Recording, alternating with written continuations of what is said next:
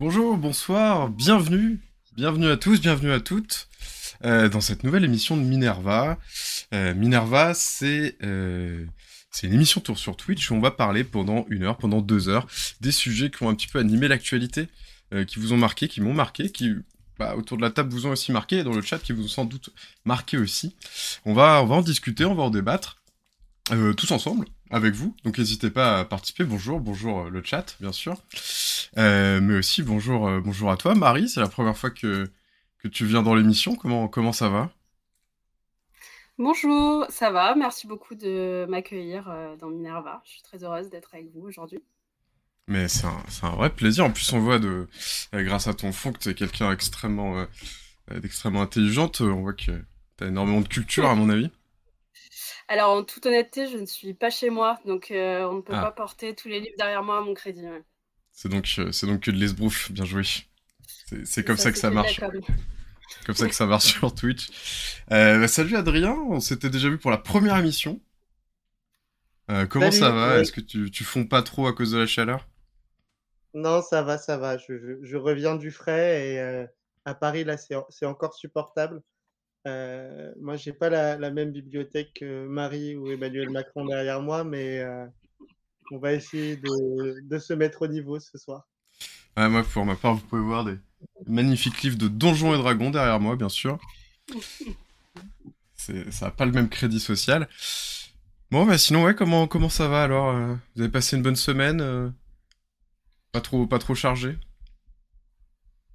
Bah, la semaine, elle était in- inquiétante quand même, avec une actualité euh, qui a glissé.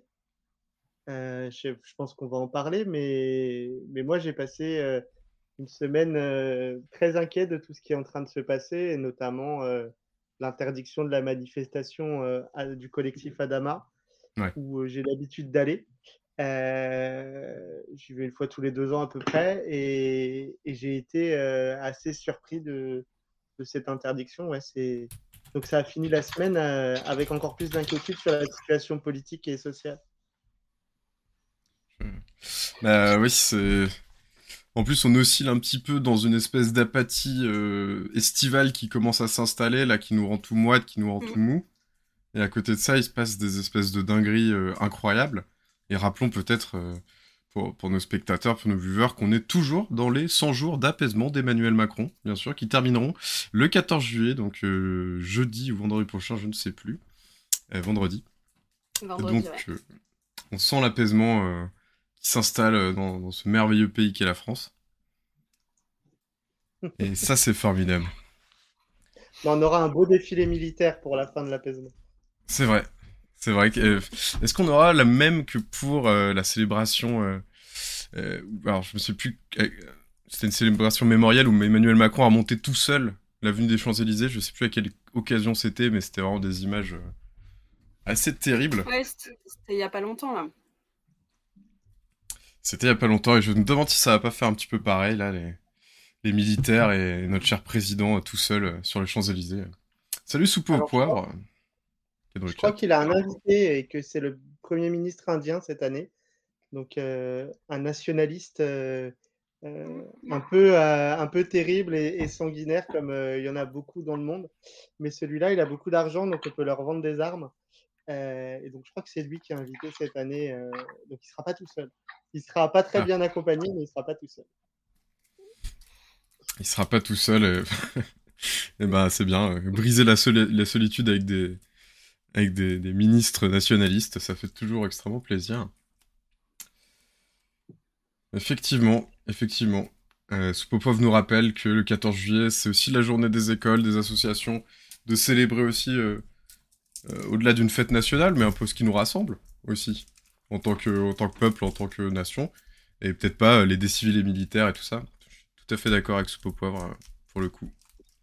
Alors, il y, a- un appel qui, qui vient de sortir de nombreuses associations, euh, du MRAP, euh, du Parti communiste et de tout un tas d'organisations parisiennes pour euh, revenir à des défilés populaires le 14 juillet. Ouais. Pour pas laisser le 14 juillet aux militaires et, et aux nationalistes, mais justement en refaire une fête populaire et politique. Et donc, c'est un, c'est un appel qui est sorti la semaine dernière, euh, qui est assez intéressant parce qu'il propose qu'on se réapproprie le 14 juillet euh, et pas simplement qu'on se réapproprie euh, en réaction à, Macron, parce qu'il y, y, a quelques années, les Gilets jaunes avaient proposé de tourner le dos ou de siffler le, défilé militaire. Là, c'est vraiment se le réapproprier par en bas et c'est une un joli clin d'œil au moment où, où justement les fans de l'ordre sont de sortie. Ouais, mais du coup, on aurait par exemple un défilé avec euh, un char monté par euh, Amnesty International, un défilé de, du secours populaire et tout ça, ça serait super. Mais j'ai comme l'impression, je sais pas ce que vous en pensez, qu'on n'est pas tout à fait dans cette ambiance. dans, dans, cette ambiance, dans cette ambiance-là au niveau du pouvoir. J'ai pas l'impression que ce soit, ce soit spécialement ça. alors, je, m'adresse surtout à Marie et Adrien. Euh, je vous invite à ouvrir, vous, euh, votre, euh, une page sur Twitch pour que vous puissiez voir la première vidéo que je vous propose qu'on regarde ensemble. parce qu'a priori, vous ne pourrez pas la voir dans notre petit espace de streamer professionnel. et je vous propose qu'on regarde un petit peu justement, puisqu'on en parlait un petit peu en début de entre nous, qu'on regarde l'intervention, en tout cas une partie de l'intervention d'Assa Traoré, qu'elle a faite donc hier, place de la République, puisque, euh, comme vous le savez euh, sans doute, eh bien, euh, la manifestation en mémoire pour la, pour la vérité et la justice pour Adama donc a, été interdite, mais on va, on va y revenir. Et donc il y a une, manifestation qui, s'est passée place, place de la République, je crois. Hop.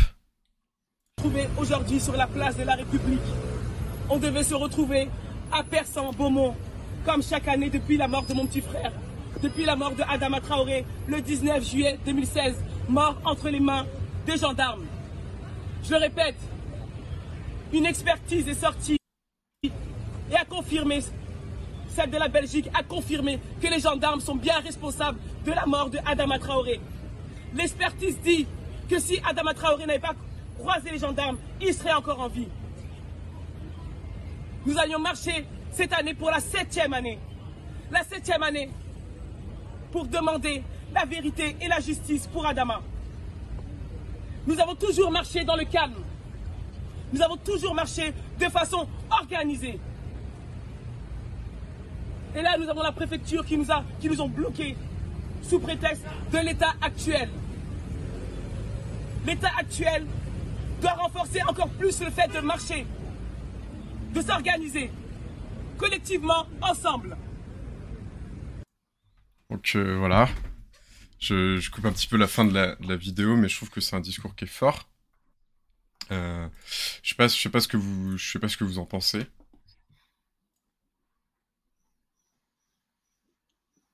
Bah, moi, je veux bien réagir. Il y a, deux choses. Il y a d'une part euh, ce qu'elle dit sur la mort de son frère et sur les expertises qui sont toujours en cours et la guerre d'expertise pour faire reconnaître le meurtre par la police.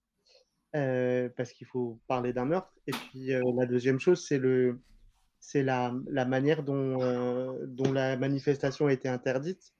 Et pour être allé plusieurs fois à, à Persan-Beaumont assister ouais. ouais, toi, y allé, ouais. je suis allé pas, pas ce week-end, mais j'y suis allé ces, ces, six dernières années, ces sept dernières années, j'y suis allé trois fois, je crois. Et effectivement, c'est des marches très calmes, très organisées, très encadrées avec des temps commémoratifs et notamment devant, la, devant, le, devant le, la mmh. gendarmerie. et c'est, des, c'est, c'est une marche qui se passe toujours très très bien et qui est très forte symboliquement. Elle est très chargée. C'est un des, une des manifestations les plus chargées émotionnellement qu'on, peut, qu'on peut expérimenter en termes de, de, de, mmh. vie militante. Et je, je, c'est, vraiment un, un, moment, un moment très fort contre les violences policières contre le racisme d'État. Euh, et je, le fait que ça soit interdit, c'est lunaire, quoi, parce que ça a toujours été. Euh, déjà, il faut faire 60 euh, km depuis Paris ou 50 km pour s'y rendre. Ah, ça, faut le rappeler, c'est pas du tout en banlieue parisienne direct. Bah, il faut prendre la ligne H, je crois, je sais plus. un, train qui va assez loin. Euh, à la limite du 95 et qui c'est pas c'est un endroit une manif où il y a entre 3 et 10 000 personnes mais qui se passe bien et qui se passe très très bien qui est exemplaire dans son organisation hmm. vraiment exemplaire Marie, tu y es déjà allée peut-être? Ouais, j'y suis déjà allée une ou deux fois, effectivement. je suis d'accord, hein, je, te rejoins, Adrien. c'est des manifestations, en tout cas, moi, celle que j'ai vue qui, qui était très, très calme, très, très émouvante aussi. Et je trouve effectivement que le discours d'Assa Traoré et, le fait que ce soit avec elle qui a été organisée la manifestation là, ce samedi, ça, ça, montre aussi, ça remet en lumière aussi le fait qu'il ne s'agit pas d'événements isolés et que ce qui s'est passé avec Naël, c'était pas que une, une, personne, c'est quelque chose de plus profond et qu'effectivement qu'on peut qualifier de violence policière. Et, et, donc je trouve que ça montre ça, ce discours, et, ça montre aussi toute l'émotion qu'il y a autour, je pense, parce que quelque part, ça continue. Et effectivement, les, marches pour Adama Traoré, ça fait de nombreuses années qu'elles ont lieu, qu'il y a du monde qui y viennent, et il y a le sentiment qu'en fait, rien ne change aussi et rien ne s'améliore. Bah, et on voit d'ailleurs sur la vidéo, si, on check dans le fond, on voit qu'il y a des gens qui portent des, t-shirts et qui, portent des revendications sur manifestement d'autres victimes présumées de, de meurtre ou de disparition moi, je, je connais pas tous les cas, mais on voit que c'est aussi une, alliance, quoi. Que c'est pas euh, un cas isolé, mais que ça, ça, agrège, euh, ça agrège toutes ces injustices-là et toutes ces, tous ces mystères autour de mort et de disparition euh, dont, dont, en tout cas, ces militants dénoncent le fait qu'ils soient issus des violences policières. Donc, c'est pas du tout un, fait isolé, manifestement. Alors, je sais pas si dans le, chat, il y avait des gens qui étaient. Euh, donc euh, place de République, parce que voilà, la préfecture du Val d'Oise, comme le disait Assa Traoré, a donc euh, pris la décision d'interdire cette manifestation. Et mmh. donc les organisateurs et les organisatrices ont décidé de de l'organiser place de la République à 15h hier et dans la foulée étant donné que donc la préfecture cette fois je crois de Paris a dit oui, il n'y a pas eu suffisamment de temps pour avoir déposé les autorisations, etc. Donc on interdit également cette euh, manifestation. Et un certain nombre de, mouvements politiques, dont le principal, je dirais, c'est la France Insoumise, a appelé à participer à cette manifestation. Et donc, euh, donc ça s'est pas bien passé, en fait, on peut, on, peut le dire. Euh, bah, je vous propose qu'on regarde, qu'on regarde une, autre vidéo, parce que manifestement, ça a été fortement réprimé. Je vous propose qu'on regarde un petit peu la vidéo de, du frère euh, du frère d'Assad Traoré qui s'appelle euh, euh, qui s'appelle Youssouf Traoré et donc qui a été interpellé lors de cette manifestation. Je vous propose qu'on regarde ensemble ça.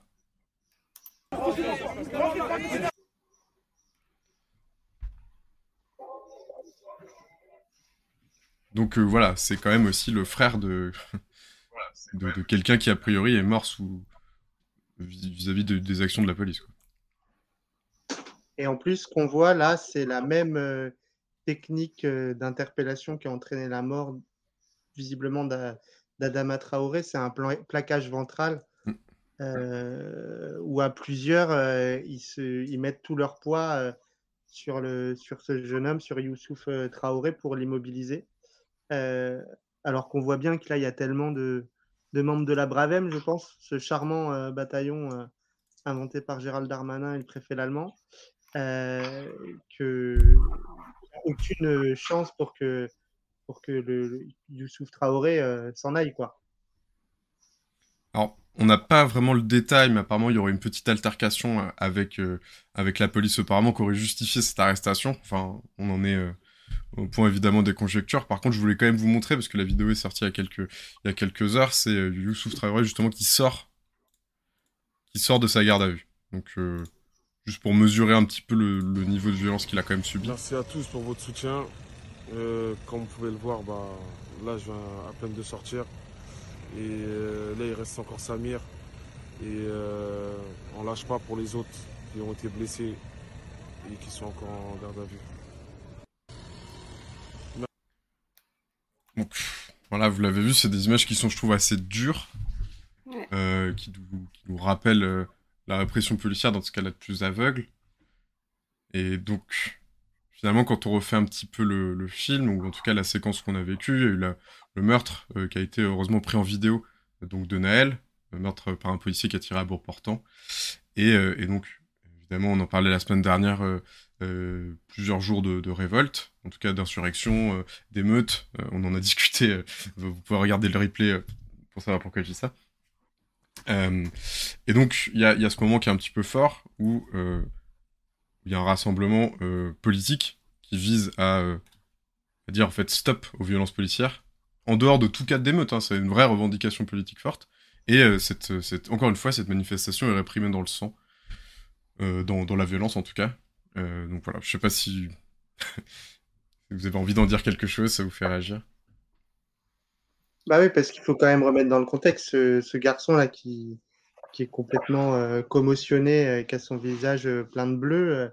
c'est le petit frère de quelqu'un qui est mort sept ans avant sous les coups de la police. Donc euh, d'une part, et qui vient de voir la manifestation qu'ils organisent depuis sept ans euh, avec l'ensemble de la famille, interdite sous, des prétextes complètement fallacieux. Euh, et donc, un, on comprend bien que lui, bon, s'il y a eu une réaction ou un énervement, on sait très bien que ça peut arriver avec la charge émotionnelle de, ce genre de, de rendez-vous et la, la, surveillance policière et l'encadrement policier qui était sur place. Et, deuxièmement, euh, ce qui lui inflige quand même, c'est la, comme c'est la même technique qui a provoqué la mort de son frère, il mmh. euh, faut l'imaginer quoi. C'est-à-dire que vous avez trois policiers qui vous appuient sur le dos. Euh, le jour de l'hommage à la mort de votre frère, enfin c'est un cercle terrible. Et c'est une violence symbolique vraiment, vraiment incroyable. Et je ne vois pas comment ces images elles peuvent passer dans le champ médiatique sans qu'on dise attendez, la police rejoue, euh, rejoue un truc euh, pour cette famille qui est un de l'acharnement et deux, euh, deux une, une, sorte de. c'est comme s'il n'y avait pas de règle. Normalement, le préfet dit je veux que ça, même si c'est interdit, je veux que ça se passe le mieux possible et je veux pas d'image de ce genre. Comment c'est possible que des flics se comportent comme ça là, à cet instant-là, avec cette charge euh, avec la charge de cet événement? Moi, je trouve ça lunaire. C'est alors, pardon, vas-y Marie. Ouais, non, je, voulais dire que je, suis d'accord, je suis d'accord avec ce que tu dis, Adrien, et je trouve que des, vidéos euh, de ce type-là euh, qui filment des scènes de violence commises par des policiers dans des manifestations, j'ai l'impression qu'on en voit de plus en plus un peu dans l'indifférence, quoi, quelque part. ça, se passe, on, on en voit on en voit plusieurs à chaque, euh, aussi à chaque mouvement social. Euh, et au final, euh, qu'est-ce qui, qui, est fait quoi, pour, pour sanctionner ces, agissements-là? Et puis aussi, je voulais dire que moi, j'ai le sentiment qu'avec l'interdiction de la manifestation, on a eu, il y a une semaine, une colère très forte qui s'est exprimée avec euh, aussi euh, des dégradations euh, qui ont été mmh. condamnées, etc. Et puis là, alors qu'il y a une manifestation, donc un mode d'action très très pacifique, auquel les, partis politiques participent, etc. On empêche, on empêche que ça se tienne et on empêche qu'il y ait des, des, modes de mobilisation qui, puissent avoir lieu, qui soient, qui soient pacifiques, non violentes. Et je pense que aussi, euh, par rapport à ce que tu disais sur le fait que peut-être qu'il y a une altercation avant euh, avec les policiers, euh, je trouve que tout le contexte est fait pour que ça, ça, ne se passe pas bien, parce que c'est extrêmement choquant de voir qu'une manifestation comme ça est interdite. Oui, oui, on a la sensation qui provoque, ces situations-là. Et pour rebondir un peu sur ce que disait Adrien, moi, c'est vrai que le fait qu'ils reproduisent les mêmes gestes qu'ont amené à la mort de, de son frère, il y a je pense pas que ce soit conscient, mais moi, quand je vois ça, ça me fait un peu penser que, que, que cette brigade, ces policiers de la Bravem disent euh, bah, en fait, euh, on va, vous allez pas nous arrêter, quoi. C'est comme ça qu'on fait, on va continuer de faire comme ça. En tout cas, moi, c'est un peu ce, cette impression que, ce, que ça me laisse un petit peu amer. Ah, avec un truc qui est, qui, est, important, c'est que les, dégradations et les nuits de violence qui ont eu lieu ces derniers jours, euh, elles se sont nourries euh, aussi euh, de tout ce qui peut circuler sur les réseaux sociaux. Il y a énormément de comptes de journalistes indépendants qui documentent ces manifestations. Donc la police, quand elle est à cet endroit-là, elle sait pertinemment qu'elle est filmée. Elle est, mmh. elle est sous le feu de dizaines d'objectifs et de caméras. Donc ce qui est complètement fou, c'est que ces policiers puissent agir de la sorte en sachant qu'ils sont filmés et en sachant que tout ça va partir après sur, mmh. sur Insta, sur Snap, et que ça va avoir des effets politiques de long terme. Parce que la dégradation du lien entre la police et la population, elle est née aussi de ça, du fait que toutes les images, elles, elles, sont, elles se diffusent, et la moindre incartade, eh ben, oui, elle, elle, est vue de tous et de toutes. Et, et là, comment le préfet, comment la direction de la police peut peut leur donner le permis de faire ça. Quoi. Il y a bien un commissaire sur place. Mmh. Donc lui est responsable d'avoir laissé ça. Hein. C'est, euh, et, et, ces gens-là, ils, ils, doivent être euh, fonctionnés parce que euh, c'est eux aussi qui créent cette mécanique où, où ça alimente d'autres, ça alimente un le ressentiment contre la police et deux, ça crée, ça crée un sentiment de violence qui est, qui est insupportable. Ouais, mais tu vois, les, les droitards sur, sur les réseaux, ils vont répondre ouais, mais finalement, euh, c'était interdit, donc leur présence c'était une provocation. Et donc pour eux, ça justifie le niveau de violence qui est, qui sur les manifestants. Mais finalement, ils ont aussi fait le choix. en fait, c'est eux qui créent leur situation, puisqu'ils ont fait le choix de l'interdire, justement pour pouvoir euh, mieux réprimer.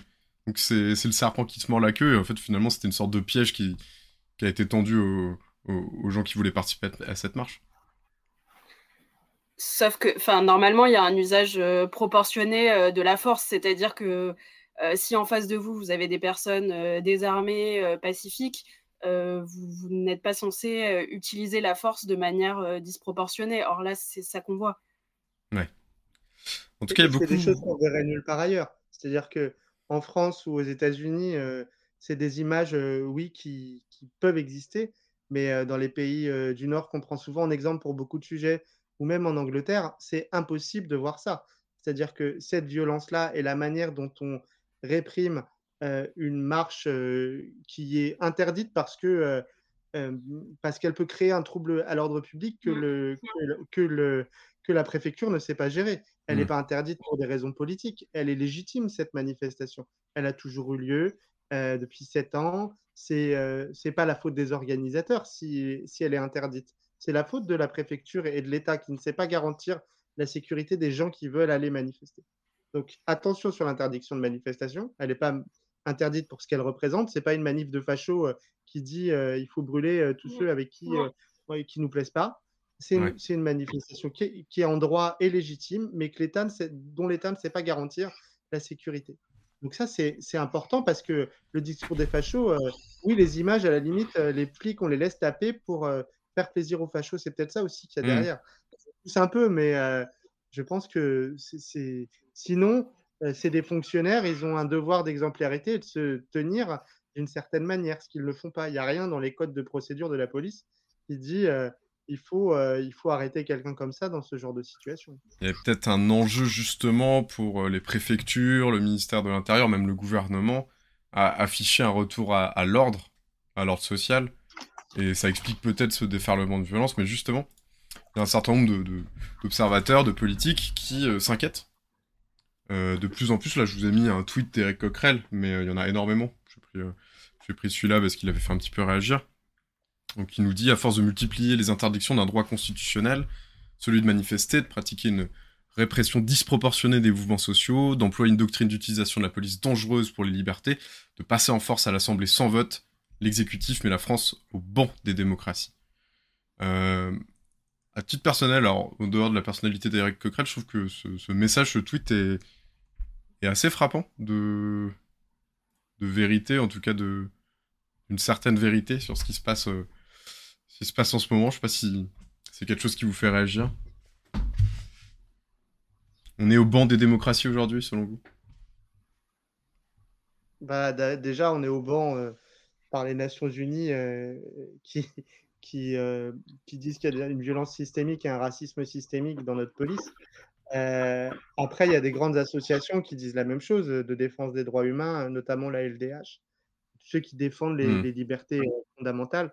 elles sont aujourd'hui, on veut faire croire que c'est des associations qui seraient politisées, qui défendraient un camp plutôt qu'un autre. Or, la LDH défend juste euh, la liberté de, de, de, la garantie des libertés fondamentales. Donc oui, elles sont attaquées et c'est pas nouveau et ça va s'intensifier dans le cadre, par exemple, des Jeux Olympiques, de toutes les lois d'exception. Et c'est des choses qui sont, qui sont très graves et dont on ne parle pas beaucoup, même à gauche. Hein, puisque certains proposent de couper les réseaux sociaux pour régler la situation. On en, parlait pour la semaine dernière, hein, c'est évidemment Fabien Roussel qui proposait cette proposition brillante. Euh, et toi, et toi, Marie, tu penses que ça y est, on est, on est fichu au banc des démocraties.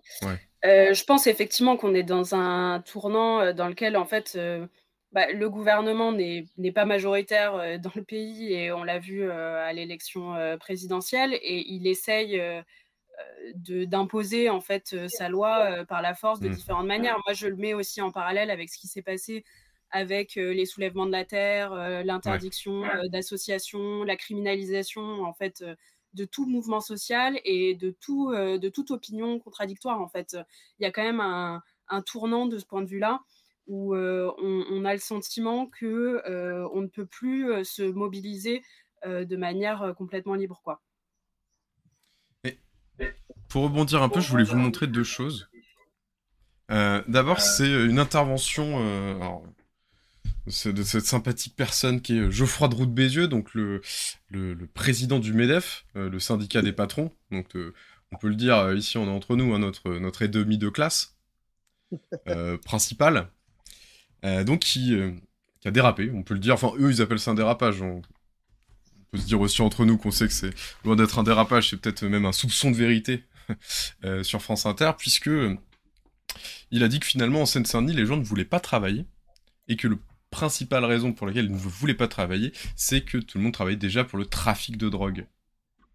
Euh, et, j'ai une deuxième, deuxième chose à vous montrer, euh, je pense que dans le chat, ou, même vous, vous en avez sans doute entendu parler, et là, très bien. C'est un truc qui m'a vraiment sidéré, je trouve ça extraordinaire, c'est que donc Valérie Pécresse, donc l'ancienne candidate euh, aux élections présidentielles qui a fait un score incroyable. Euh, bref. Euh, donc des républicains, elle a décidé avec le conseil régional, sa majorité, de changer le nom Angela Davis, le nom d'un lycée Angela Davis, pour l'appeler Rosa Parks.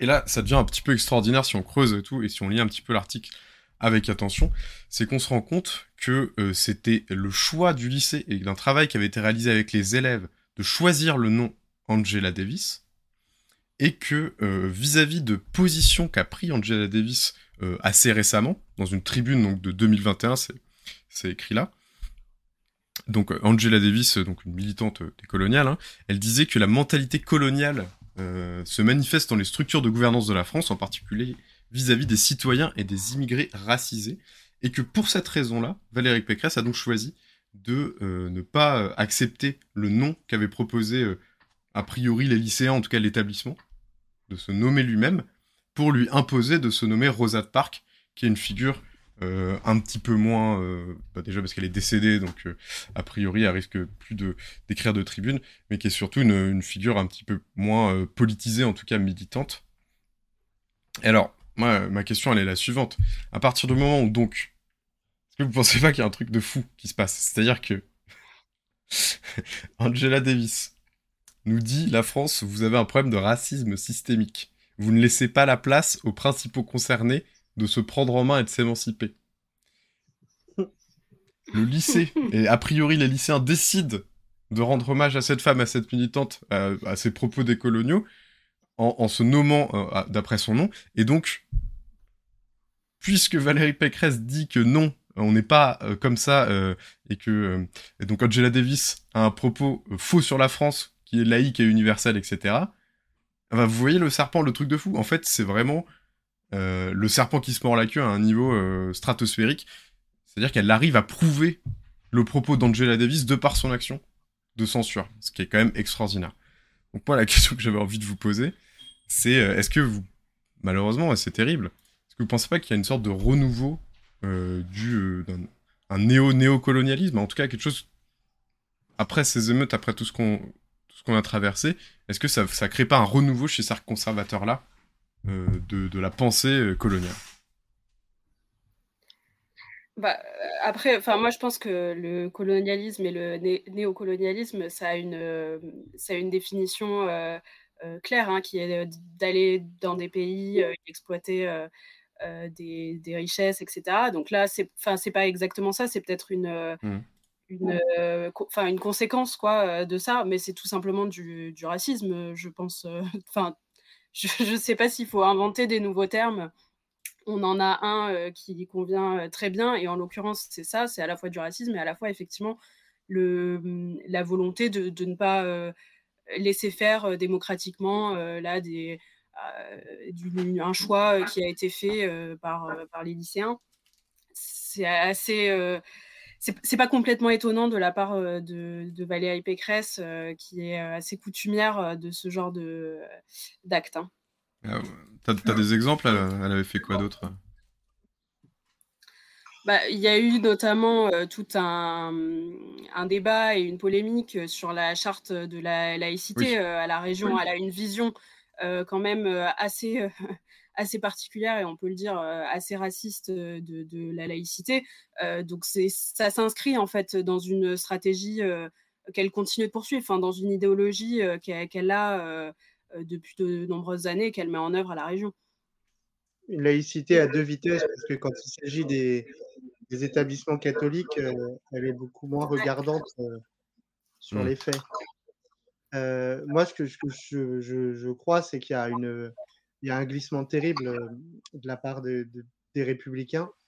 il y a, moi, la phrase qui m'a choqué cette semaine, c'est celle du président du groupe Les Républicains, au, Sénat, Bruno Retailleau, euh, qui, est, euh, qui est de dire qu'il y a un retour ethnique euh, chez certaines populations qui sont là depuis trois ou quatre générations et que leurs parents étaient bien intégrés et que les autres, on ne sait pas comment, par quelle magie, reviennent à ce qui ferait leur identité profonde.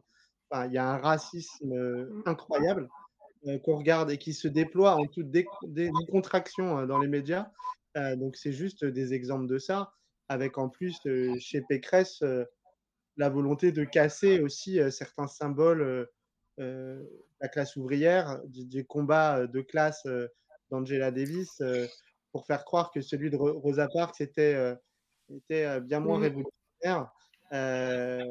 alors que, bon, si on va dans l'histoire des Black Panthers, je ne suis pas sûr qu'ils soient très fans euh, de, Valérie Pécresse. pas euh, Peut-être ils ont, euh, ils ont leur affiche de campagne à la maison, on sait pas. Hein. Ouais, c'est ça, ils ont peut-être donné à la cagnotte pour l'aider à rembourser sa. Non, mais on essaye de dépolitiser des symboles et notamment le symbole contre la lutte contre la ségrégation. on maintient une figure plus consensuelle, histoire de dire regardez, on n'est quand même pas. on n'efface pas on n'efface pas des noms euh, parce que euh, pour, pour, vous faire. Euh, on vous n'efface pas des noms, on met des choses qui sont mieux.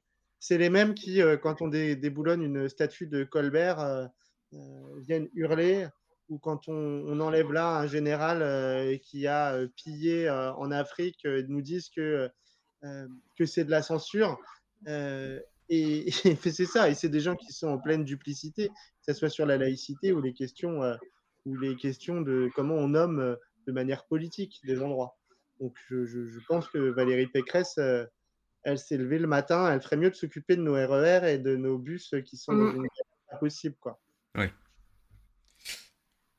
Mais euh, c'est quand même intéressant, ce enfin, c'est intéressant. En tout cas, j'ai l'impression qu'on observe vraiment un, un basculement euh, en tout cas, ça, c'est en train de monter ce racisme en France. C'est quelque chose que tout le monde euh, commence à ressentir euh, sur les réseaux sociaux et je pense principalement les, personnes racisées, mais en tout cas, c'est une parole qui s'est libérée énormément, notamment avec la, candidature de Zemmour, etc., etc. Enfin, il y a eu énormément d'événements qui ont fait que cette parole raciste se libère. Mais là, j'ai l'impression qu'on a passé un cap. Là, on va se faire une émission un petit peu Valérie Pécresse, quoi. Un petit peu orientée vers ah. Valérie Pécresse. Alors, je vous propose qu'on regarde ces petites propositions. Il y en a deux.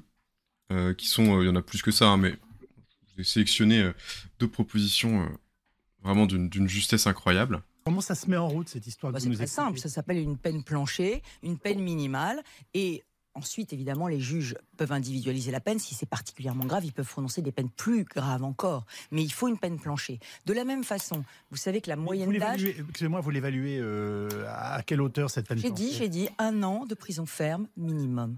Un an de prison, ferme, minimum. Et comme ça, on donne le signal que toutes les personnes qui ont autorité aujourd'hui, elles seront spécialement protégées. Parce qu'aujourd'hui, c'est elles les remparts de la. Donc voilà, euh, peine planchée euh, d'un an minimum. Alors il y a presque des gens qui seraient contents parce qu'à priori de ce que j'ai pu un petit peu lire, il y a par exemple une dame qui a pris 18 mois de prison ferme pour avoir volé une basket. Euh, et elle avait une autre proposition. pénale à 16 ans. Aujourd'hui, nous avons des délinquants de plus en plus jeunes. Qu'est-ce qui se passe dans les quartiers euh, qui ont brûlé? Eh bien, on a vu des adultes, des adultes, des jeunes majeurs, qui téléguidaient des jeunes, de plus en plus jeunes, parce qu'ils savent qu'il y a une impunité du, de, ces mômes. Donc il faut absolument qu'on ait une réponse plus forte là-dessus. J'ajoute qu'il faut responsabiliser les familles, parce que maintenant, ça suffit. La responsabilité des familles est engagée. Si votre fils fait une bêtise, monsieur Calvi, eh bien vous devrez payer pour lui. Alors aujourd'hui, il faut responsabiliser toutes les familles, y compris sur les allocations familiales, mais y compris aussi sur le logement social. Parce que moi, je demande que les maires qui n'en peuvent plus puissent prononcer par arrêté, puissent demander par arrêté l'expulsion d'une famille dont les enfants mettent le souk dans le quartier et troublent l'ordre public. Il faut... Euh, que dire, euh, que dire de tout ça? Voilà, il y, a une crise majeure dans ce pays. Il y a euh, des populations qui se sentent complètement exclues. Euh, qui n'ont pas accès au, même travail, qui peuvent plus difficilement faire des études, etc. Euh, l'un d'entre eux se fait assassiner par un policier. Euh, ils montrent leur colère. Alors, on peut évidemment discuter de, la méthode, mais ils montrent leur colère. Et aujourd'hui, ce que nos élites politiques nous proposent, c'est finalement de durcir ça pour, j'imagine, que tout rentre dans l'ordre, dans l'ordre social qui, leur convient finalement assez bien. Alors, je sais pas, est-ce que vous êtes est-ce que vous êtes favorable, vous, euh, à la peine planchée et au, fait de d'expulser une famille si, euh, euh, si un enfant commet une infraction? C'est complètement fou ces, deux, ces deux discours côte à côte. bon, les peines planchées, c'est un, un, vieux truc de la droite Sarkozy, Dati, euh, tout le monde nous a sorti des peines planchées, ça ne résout absolument rien. Euh, et ce n'est pas une réponse qui, est, qui est intéressante. Enfin, c'est quelque chose qui dit il faut être dur et, la justice n'est pas assez dure, donc le politique va dire comment on, va sévir. C'est n'importe quoi. Tous les juges sont contre. le syndicat de la magistrature est vent debout contre ça. Donc ça, c'est le premier truc qu'il faut, qu'il faut, qu'il faut balayer. la deuxième chose, c'est, son discours sur les familles. alors, le premier, sa première cible, c'est les allocations familiales.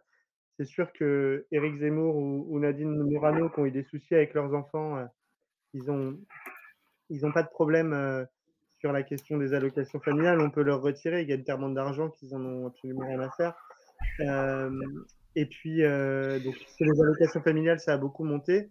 Et puis, et puis ça termine sur cette idée euh, qu'il faudrait expulser ceux qui se tiennent mal des logements sociaux. Et alors là, euh, c'est quoi? C'est qui? C'est parce qu'elle le remet dans la main du maire. Ça veut dire que c'est pas la justice qui prononce, mmh.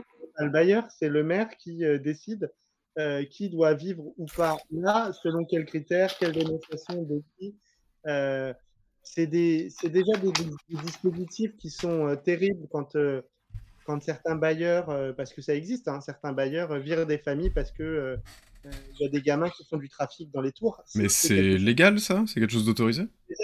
Ouais, c'est déjà légal, c'est déjà autorisé, mmh. sur décision de justice. moi personnellement, je suis contre cette, cette, cette, cette manière de fonctionner. Parce que je pense que les peines, elles sont individuelles, elles ne sont pas collectives. Euh, la question de l'individualisation de la peine, ça remonte à la Révolution française. C'est un acquis révolutionnaire et un acquis démocratique. Euh, penser que la peine, elle n'atteint pas toute ta famille. Euh, hmm.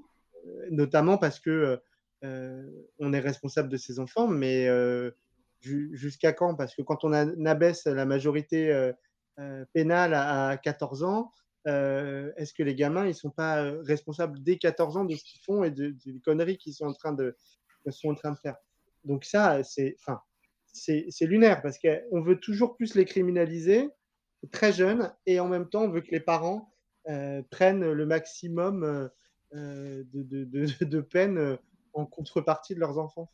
Mettre les gens dehors parce qu'ils ont un gamin sur les deux, les trois qu'ils ont qui se comportent mal, parce que il y que l'État n'est pas présent dans ces quartiers, parce qu'il n'y a pas de réponse pénale, parce qu'il n'y a pas de juge pour enfants euh, qui, leur a, euh, qui leur a mis une première peine et qui leur a dit euh, à 14 ans que c'était c'était mal, on, va, on va dire aux gens qu'on va les foutre C'est lunaire. C'est complètement lunaire.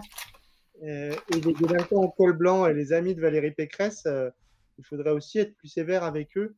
et ça, elle n'en parle jamais. Mais eux aussi euh, affaiblissent nos services publics et donc euh, sont responsables euh, par certains côtés de la situation et de la faiblesse de nos institutions, dont l'institution judiciaire qui manque de moyens cruellement.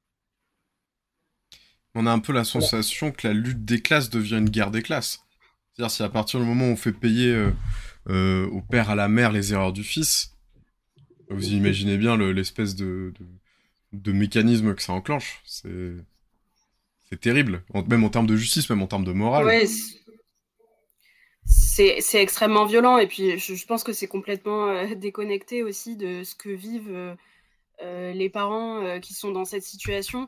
Parce que je crois que aucune mère et aucun père n'est content par exemple de pas savoir ce que fait son enfant qui est mineur le soir. Enfin c'est encore une fois c'est des doubles peines où au lieu d'aller aider les gens, au lieu d'essayer de trouver des solutions pour faire en sorte que ça puisse s'améliorer, que les enfants puissent bien, bien tourner, entre guillemets, au lieu de faire ça, on, punit et on ne, on règle, enfin, on règle rien. quoi. C'est de la surenchère, encore une fois, je trouve.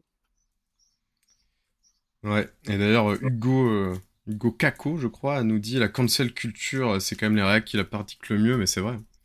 C'est toujours l'inversion de. Euh, ils font une espèce de judo étrange et finalement ils disent mais c'est vous, euh, c'est vous qui voulez tout cancel etc. Alors qu'en fait ils mènent une guerre, euh, une guerre idéologique, une guerre hégémonique qui, est sur le terrain, qui est, qui est permanente, qui est partout, qui s'arrête jamais. Et c'est quand même assez, assez extraordinaire. Et puis sur ces questions là, de la manière dont on dont on stigmatise certains jeunes, dont on veut faire payer les parents pour les enfants, dont on dit qu'il faut retirer les allocations. Alors déjà, il faut se poser la question, ça, correspond à combien de cas euh, et, on fait des généralités terribles sur euh, beaucoup de populations. Et ces généralités-là, elles, sont, euh, elles sont entretenues dans le discours politique par ceux et celles qui disent qu'il y a deux France, qui parlent de mmh. séparatisme. Enfin, c'est tout ça qu'il y a derrière, c'est cette petite musique fasciste elle est, euh, elle est de la guerre euh, de classe, mais elle est aussi euh, de la guerre raciale du côté de l'extrême droite, hein, parce que c'est ça qu'ils alimentent.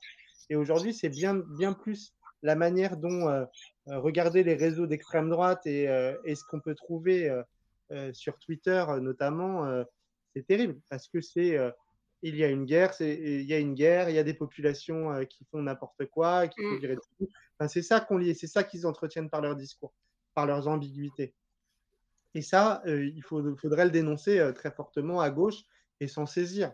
Euh, certains font comme si, oui, il y avait vraiment des problèmes d'ordre et, d'ordre, or il y a des problèmes de service public.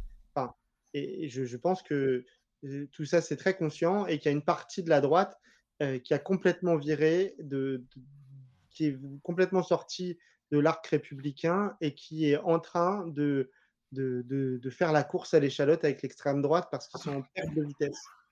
Euh, avec, un, avec Macron qui, lui, a besoin de pousser des deux côtés, euh, l'extrême droite et la gauche, pour être le seul dans l'espace central et dans la République. Donc tous ces gens euh, jouent le même jeu dangereux. Mais Macron, il est quand même aussi en train de se radicaliser. Mine de rien, vu qu'il a une situation politique extrêmement précaire, et qu'à mon avis ça lui pose pas spécialement de problème moral, on a aussi l'impression que il dérive de plus en plus vers, euh, vers une droite euh, très répressive, très autoritaire, euh, une droite de l'ordre, de l'ordre social. par exemple, je vous dis une petite citation là ces derniers jours après après les émeutes. Donc il dit, je cite, mieux accompagner, mieux responsabiliser, parfois sanctionner les parents d'enfants auteurs de violences. Donc il reprend à son compte proposition de Valérie Pécresse, mais pas seulement. Hein. Et donc, devant des policiers, il a, déclaré lundi soir vouloir mettre en place une sorte de tarif minimum dès la première connerie. Voilà. Euh, euh, voilà, il reprend complètement les propositions de la droite. moi, je me dis euh, que c'est pour essayer de consolider le reste de son mandat, puisque manifestement, il a fait le choix de vouloir gouverner avec la droite. Mais en tout cas, ça nous donne une situation très très compliquée en termes démocratiques et même morale de, justice. je, ne sais pas si. Bah, ça s'appuie en plus sur un bon sens oui, il faut sanctionner à la première bêtise, mais il faut sanctionner par la justice. Le problème, c'est que la, justice n'existe pas, euh, euh, enfin, est tellement longue à être rendue que euh, les gamins qui font des bêtises ben, sont, sanctionnés six mois, un an et demi après, parce qu'il n'y a pas de système judiciaire qui fonctionne. Donc ça, part de ces, de ces éléments-là.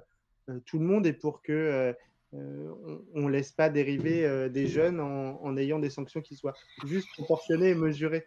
Mais Macron, euh, dans ce que tu viens de lire, il fait comme si c'était un problème d'autorité et de niveau de peine, alors que c'est mmh. un problème d'efficacité de la justice et du fait qu'elle réponde aux besoins de la société, qui est de, dire ce qui est juste et, et injuste, qu'on a le droit de faire et ce qu'on n'a pas le droit de faire. Tant qu'on n'est pas dans cet encadrement-là, de ce qu'on a le droit de faire et ce qu'on n'a pas le droit de faire, on est dans, dans... Enfin, on peut après avoir tous les discours qu'on veut euh, euh, sur, euh, sur le niveau de réponse. Enfin, les greffiers étaient en, étaient en grève cette semaine pour dénoncer le manque de moyens dans, le, dans la justice. Je pense qu'on aurait dû les écouter et leur demander ce qu'ils en pensent de ce qui vient de se passer, du, nombre d'heures, du nombre de dossiers en retard dans les tribunaux. Mm.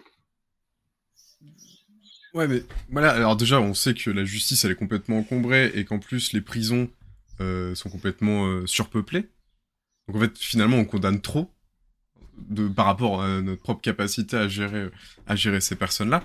Et surtout, quand on dit, il se passe une crise majeure, etc., les gens disent, on, on n'en peut plus, on a, on a, on a plus d'argent, on n'a plus de pouvoir d'achat, euh, on n'a plus de services publics, en plus les policiers tuent nos enfants, nos frères, nos sœurs, etc.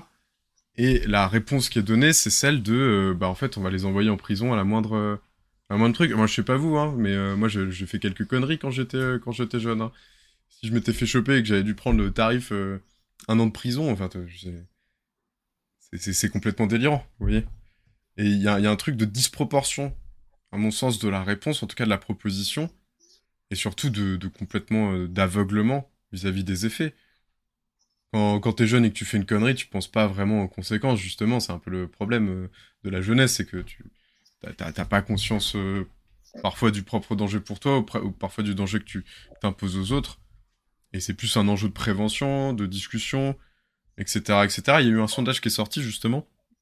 Donc euh, voilà, évidemment, un sondage un peu orienté qui nous disait que la préoccupation principale des Français vis-à-vis -vis des émeutes et des réponses, c'était euh, de retravailler sur euh, la question de, l'immigration. Sauf que, euh, alors ça c'est ce que quasi tous les journaux, sauf qu'en fait quand on regarde le sondage, le premier truc qui ressort, pour 80% des Français, c'est de réinstaurer la police de proximité. Pour 80%, donc une très large majorité, les Français disent la priorité ce serait de peut-être retisser un dialogue, peut-être retisser de la confiance, peut-être retisser un accompagnement, plutôt que de taper bêtement. Est-ce que, est que vous, ça vous avait quelque chose, un peu cette histoire de police de proximité euh, Marie, toi, c'est quelque chose qui te parle Ou, c'est vain, ou ça sert à rien? Euh, Oui, c'est quelque chose qui me parle. C'est-à-dire qu'en en fait, je pense que plus globalement, ce qu'il y a derrière la question de la police de proximité, euh, c'est poser la question de des, une force qui sert à maintenir, la paix, etc. Enfin, comment est-ce qu'on la construit Comment est-ce que elle est en lien avec les populations Et derrière la police de proximité, l'idée, c'est à, la base, l'idée, c'est d'avoir des, des, policiers qui connaissent en quelque sorte mmh. les gens parce qu'ils sont présents régulièrement dans les quartiers, dans les villes dans lesquelles ils, interviennent, etc. Et donc qui ne sont pas là que uniquement au moment où il faut, par exemple, sanctionner une, une, action qui, qui, ne serait pas légale, mais qu'ils sont là un peu tout le temps aussi pour, pour dialoguer, pour échanger avec les populations. Et donc, ce serait une police, au-delà de, une police qui est là pour les populations et pas contre. Euh, donc euh, oui, ça, ça, ça, me parle forcément euh, parce que est ce qu'on vit aujourd'hui et ce qu'on voit, moi effectivement, je, je, suis à, je, suis à, Gentilly dans, dans le Val-de-Marne, mmh. c'est qu'il y a très peu de police et des rapports très tendus. Aussi parce que quand la police elle intervient, c'est toujours pour des moments très tendus et, et dans, dans, un rapport de force quoi. Ouais, s'ils viennent, c'est pour interpeller, c'est pour, euh, pour arrêter, euh, mais pas dans un rapport plus de, de confiance ou de connaissance qu'on peut plus peut-être connaître en campagne avec euh, les gendarmes que au fur et à mesure des années on finit par connaître, etc. ça fait un rapport qui est forcément conflictuel puisqu'ils sont forcément là pour t'arrêter ou pour, ou pour te contrôler. C'est ça. Ouais, je sais pas, Adrien, toi, la police, est-ce qu'il faudrait pas mieux des éducateurs, par exemple? Ce serait peut-être plus efficace encore que la police de proximité. Je, je, sais pas. En tout cas, il y a besoin de, gens qui prennent en charge euh, euh, le bien vivre en communauté. Euh, et en fait, moi, ce qui m'intéresse dans la police de proximité, c'est comment on a des gens qui vérifient que dans, notre, dans la communauté dans laquelle on, vit, on habite, on, rencontre des gens qui, euh, bah, qui rappellent certaines limites, qui, euh, qui, mettent, euh, qui, qui, préviennent les conflits d'usage. Et, et, ça, ça, je pense qu'il y en aura toujours besoin dans toute société, même société idéale. Il y a besoin de, de ces gens qui, qui font de la médiation, on peut l'appeler ça médiation, mais aussi qui rappellent quelles sont les règles, voilà, qui, ont, qui, qui, vont voir les gamins qui jouent de la musique ou qui mettent de mmh. la musique jusqu'à minuit en bas d'une tour pour leur dire c'est pas comme ça qu'on vit en communauté. Euh, or, on est, quand on est dans une logique où la communauté et la communauté nationale est fractionnée en plusieurs euh, parties, on a une police qui est une police euh, d'intervention violente, coloniale, puisqu'on en a parlé tout à l'heure, mais pour beaucoup, la police dans les quartiers, elle a des modes d'intervention qui correspondent à, du maintien de l'ordre et à de la guerre contre les populations. Et, et on ne considère pas qu'on peut prendre en charge collectivement euh, ces conflits euh, et les régler euh, en amont. Et, effectivement, il faut une police de proximité au sens où une police, quand l'épicier se fait voler un paquet de gâteaux et qu'il a vu le gamin, il va le dire au policier qui, va, qui va aller le, lui faire une remontrance pour que les rapports sociaux se, se, règlent et se régulent grâce, à, grâce à une intervention, un tiers. C'est mmh. important la police, mais pas la police qu'on a. La police qu'on a, elle sert soit, on l'a vu pendant les, Gilets jaunes, tout le monde a cassé euh, les radars parce que euh, euh, la police raquette pour certains, les automobilistes avec des radars qui ne servent pas à la prévention routière, mais, mais à faire du fric. Dans les quartiers, la police, vous avez les numéros des plaques de la BAC dans certains quartiers et les noms des, gars qui contrôlent dix fois la même personne euh, et qui, euh, qui tendent les relations, euh, qui sont tout autant, pour certains, dans des méthodes douteuses. Enfin, on n'est pas dans une police qui est, qui est, le gardien de la paix et pour créer un, climat de cohésion, mais dans une police qui, qui a des objectifs, des objectifs chiffrés, une politique. Ah, y compris ça aussi, ouais. Et qui fonctionne pas, qui, est dans une logique euh, euh, qui n'est pas là pour garantir euh, la paix entre les, enfin la, paix sociale. Elle est là pour pour intervenir et pour agir uniquement en répression, et c'est un vrai problème parce que ce que disent aussi les gens dans les quartiers populaires. moi, j'habite dans le 19e arrondissement où la police, elle, est, elle a été beaucoup montrée du doigt parce que c'est là où il y a eu l'infiltration du journaliste qui a fait le livre Flic. Ah oui, oui, tout à fait. Mm. la, cette police-là, euh, voilà, avec tous ses défauts, tout ce qui a été écrit dans le livre, euh, mais les gens dans, les, dans, dans, mon quartier, ce qu'ils disent, c'est qu'ils peuvent appeler la police mille fois, elle vient pas. Euh, Hmm. Et donc, il la demande, la police. Mais il demande une, po- enfin, il rêve une police qui n'est plus celle qui, est, qui est mise en œuvre aujourd'hui. Parce qu'on a une police qui, qui sert à autre chose, qui a des objectifs qui sont différents. Et, et ça, il faut. L'idée de refonder la police, moi, je crois que c'est une revendication importante, hein, de se dire qu'on en a besoin, qu'on a besoin d'une police, mais d'une nouvelle police, et de se mettre d'accord sur quels sont les objectifs, ses moyens d'action, euh, euh, et qu'on soit, euh, soit euh, clair là-dessus. Et ça demande à gauche, à mon avis, qu'on le prenne sérieusement en compte. Ouais, bah, c'est une bombe, en fait, à retardement. hein. c'était la fin de notre réflexion du live dernier. Je sais pas, euh, Soupe, à- Soupe qui est dans le chat peut-être s'en rappelle, mais euh, on se disait qu'il fallait peut-être un moment qu'on ouvre une discussion là-dessus, un débat, parce qu'un certain nombre de personnes dans le chat ou, euh, parmi, les intervenants disaient que une fois que, enfin, si la gauche arrive à prendre le pouvoir, de toute façon, la police et l'armée ne seront pas trop d'accord avec une refondation de leur propre institution et il y a un risque de très très sérieux de sédition. Mais bon, c'est peut-être pas le moment d'ouvrir ce débat compliqué. Compliqué possible. En tout cas, dans le chat, n'hésitez pas à nous dire si vous, euh, la, police de proximité, ça vous semble être une bonne idée. Est-ce que ça peut être un début de piste de euh, raisonnement pour essayer de résoudre un peu la crise? Voilà, si vous avez un avis là-dessus, je pense que ça nous intéresse. En attendant, je vous propose de, passer un... Enfin, on continue évidemment dans ce sujet, mais euh, là, on a vu un peu les réactions de la droite, donc qui fait un peu la course à l'échaloc, à qui va être le plus répressif, qui va le plus faire rentrer euh, dans l'ordre tous ces, euh, tous ces rebelles et ces euh, manants qui brûlent des trucs. Euh, pour passer un petit peu euh, du côté de la gauche, moi je sais pas un peu ce que vous en pensez, mais ça m'a donné un peu la sensation d'une gauche un peu fébrile, un peu, un peu tremblante, qui savait pas tout à fait bien comment se positionner par rapport à tout ça. Et euh, il y, a, euh, une initiative qui s'appelle pour une convention citoyenne euh, sur la migration, qui s'est montée et qui apparemment euh, donne écho à pas mal d'élus locaux et d'élus de, notamment de grandes villes. Je vous propose qu'on regarde, euh, regarde un peu ce qu'ils ont, qu'ils ont à nous dire. Et en plus, euh, il y, a- il y a le maire de Grenoble, euh, Eric, euh, qu'on salue bien sûr. Maire de Grenoble. Je suis maire de Lyon. Je suis maire de Strasbourg. Je suis maire euh, de Villeurbanne. Maire de Bordeaux. Maire d'Autun, en Saône-et-Loire. Et face à l'impasse politique et démocratique, J'appelle à l'organisation D'une convention citoyenne. Sur la migration. Nous ne pouvons pas ne pas nous saisir de cette question-là. Quelle que soit la taille de notre commune, quelle que soit notre famille politique, Nous ne pouvons pas nous taire. Nous devons éviter que certaines rumeurs ne soient utilisées pour agiter des peurs et pour diviser. je ne peux pas me taire face à l'indigne récupération du drame d'Annecy, quelques minutes après les faits sur fond de racisme. Je ne peux pas me taire alors que 400 enfants dorment à même le sol dans une cour d'école de Paris depuis plusieurs semaines. Aujourd'hui, ces débats sont inaudibles. Le brouhaha médiatique empêche toute discussion apaisée. En 2023, 8 Français sur 10 déclare qu'on ne peut pas sereinement parler d'immigration, de réfugiés, de déplacés, d'intégration. nous voulons un débat apaisé, fondé sur des analyses universitaires et scientifiques des migrations. Pour réfléchir sur ces questions de migration, mais surtout faire des propositions pour que ce pays conserve sa tradition d'accueil et se saisisse de la manière la plus apaisée possible de ce débat auquel de toute façon notre pays ne pourra pas échapper.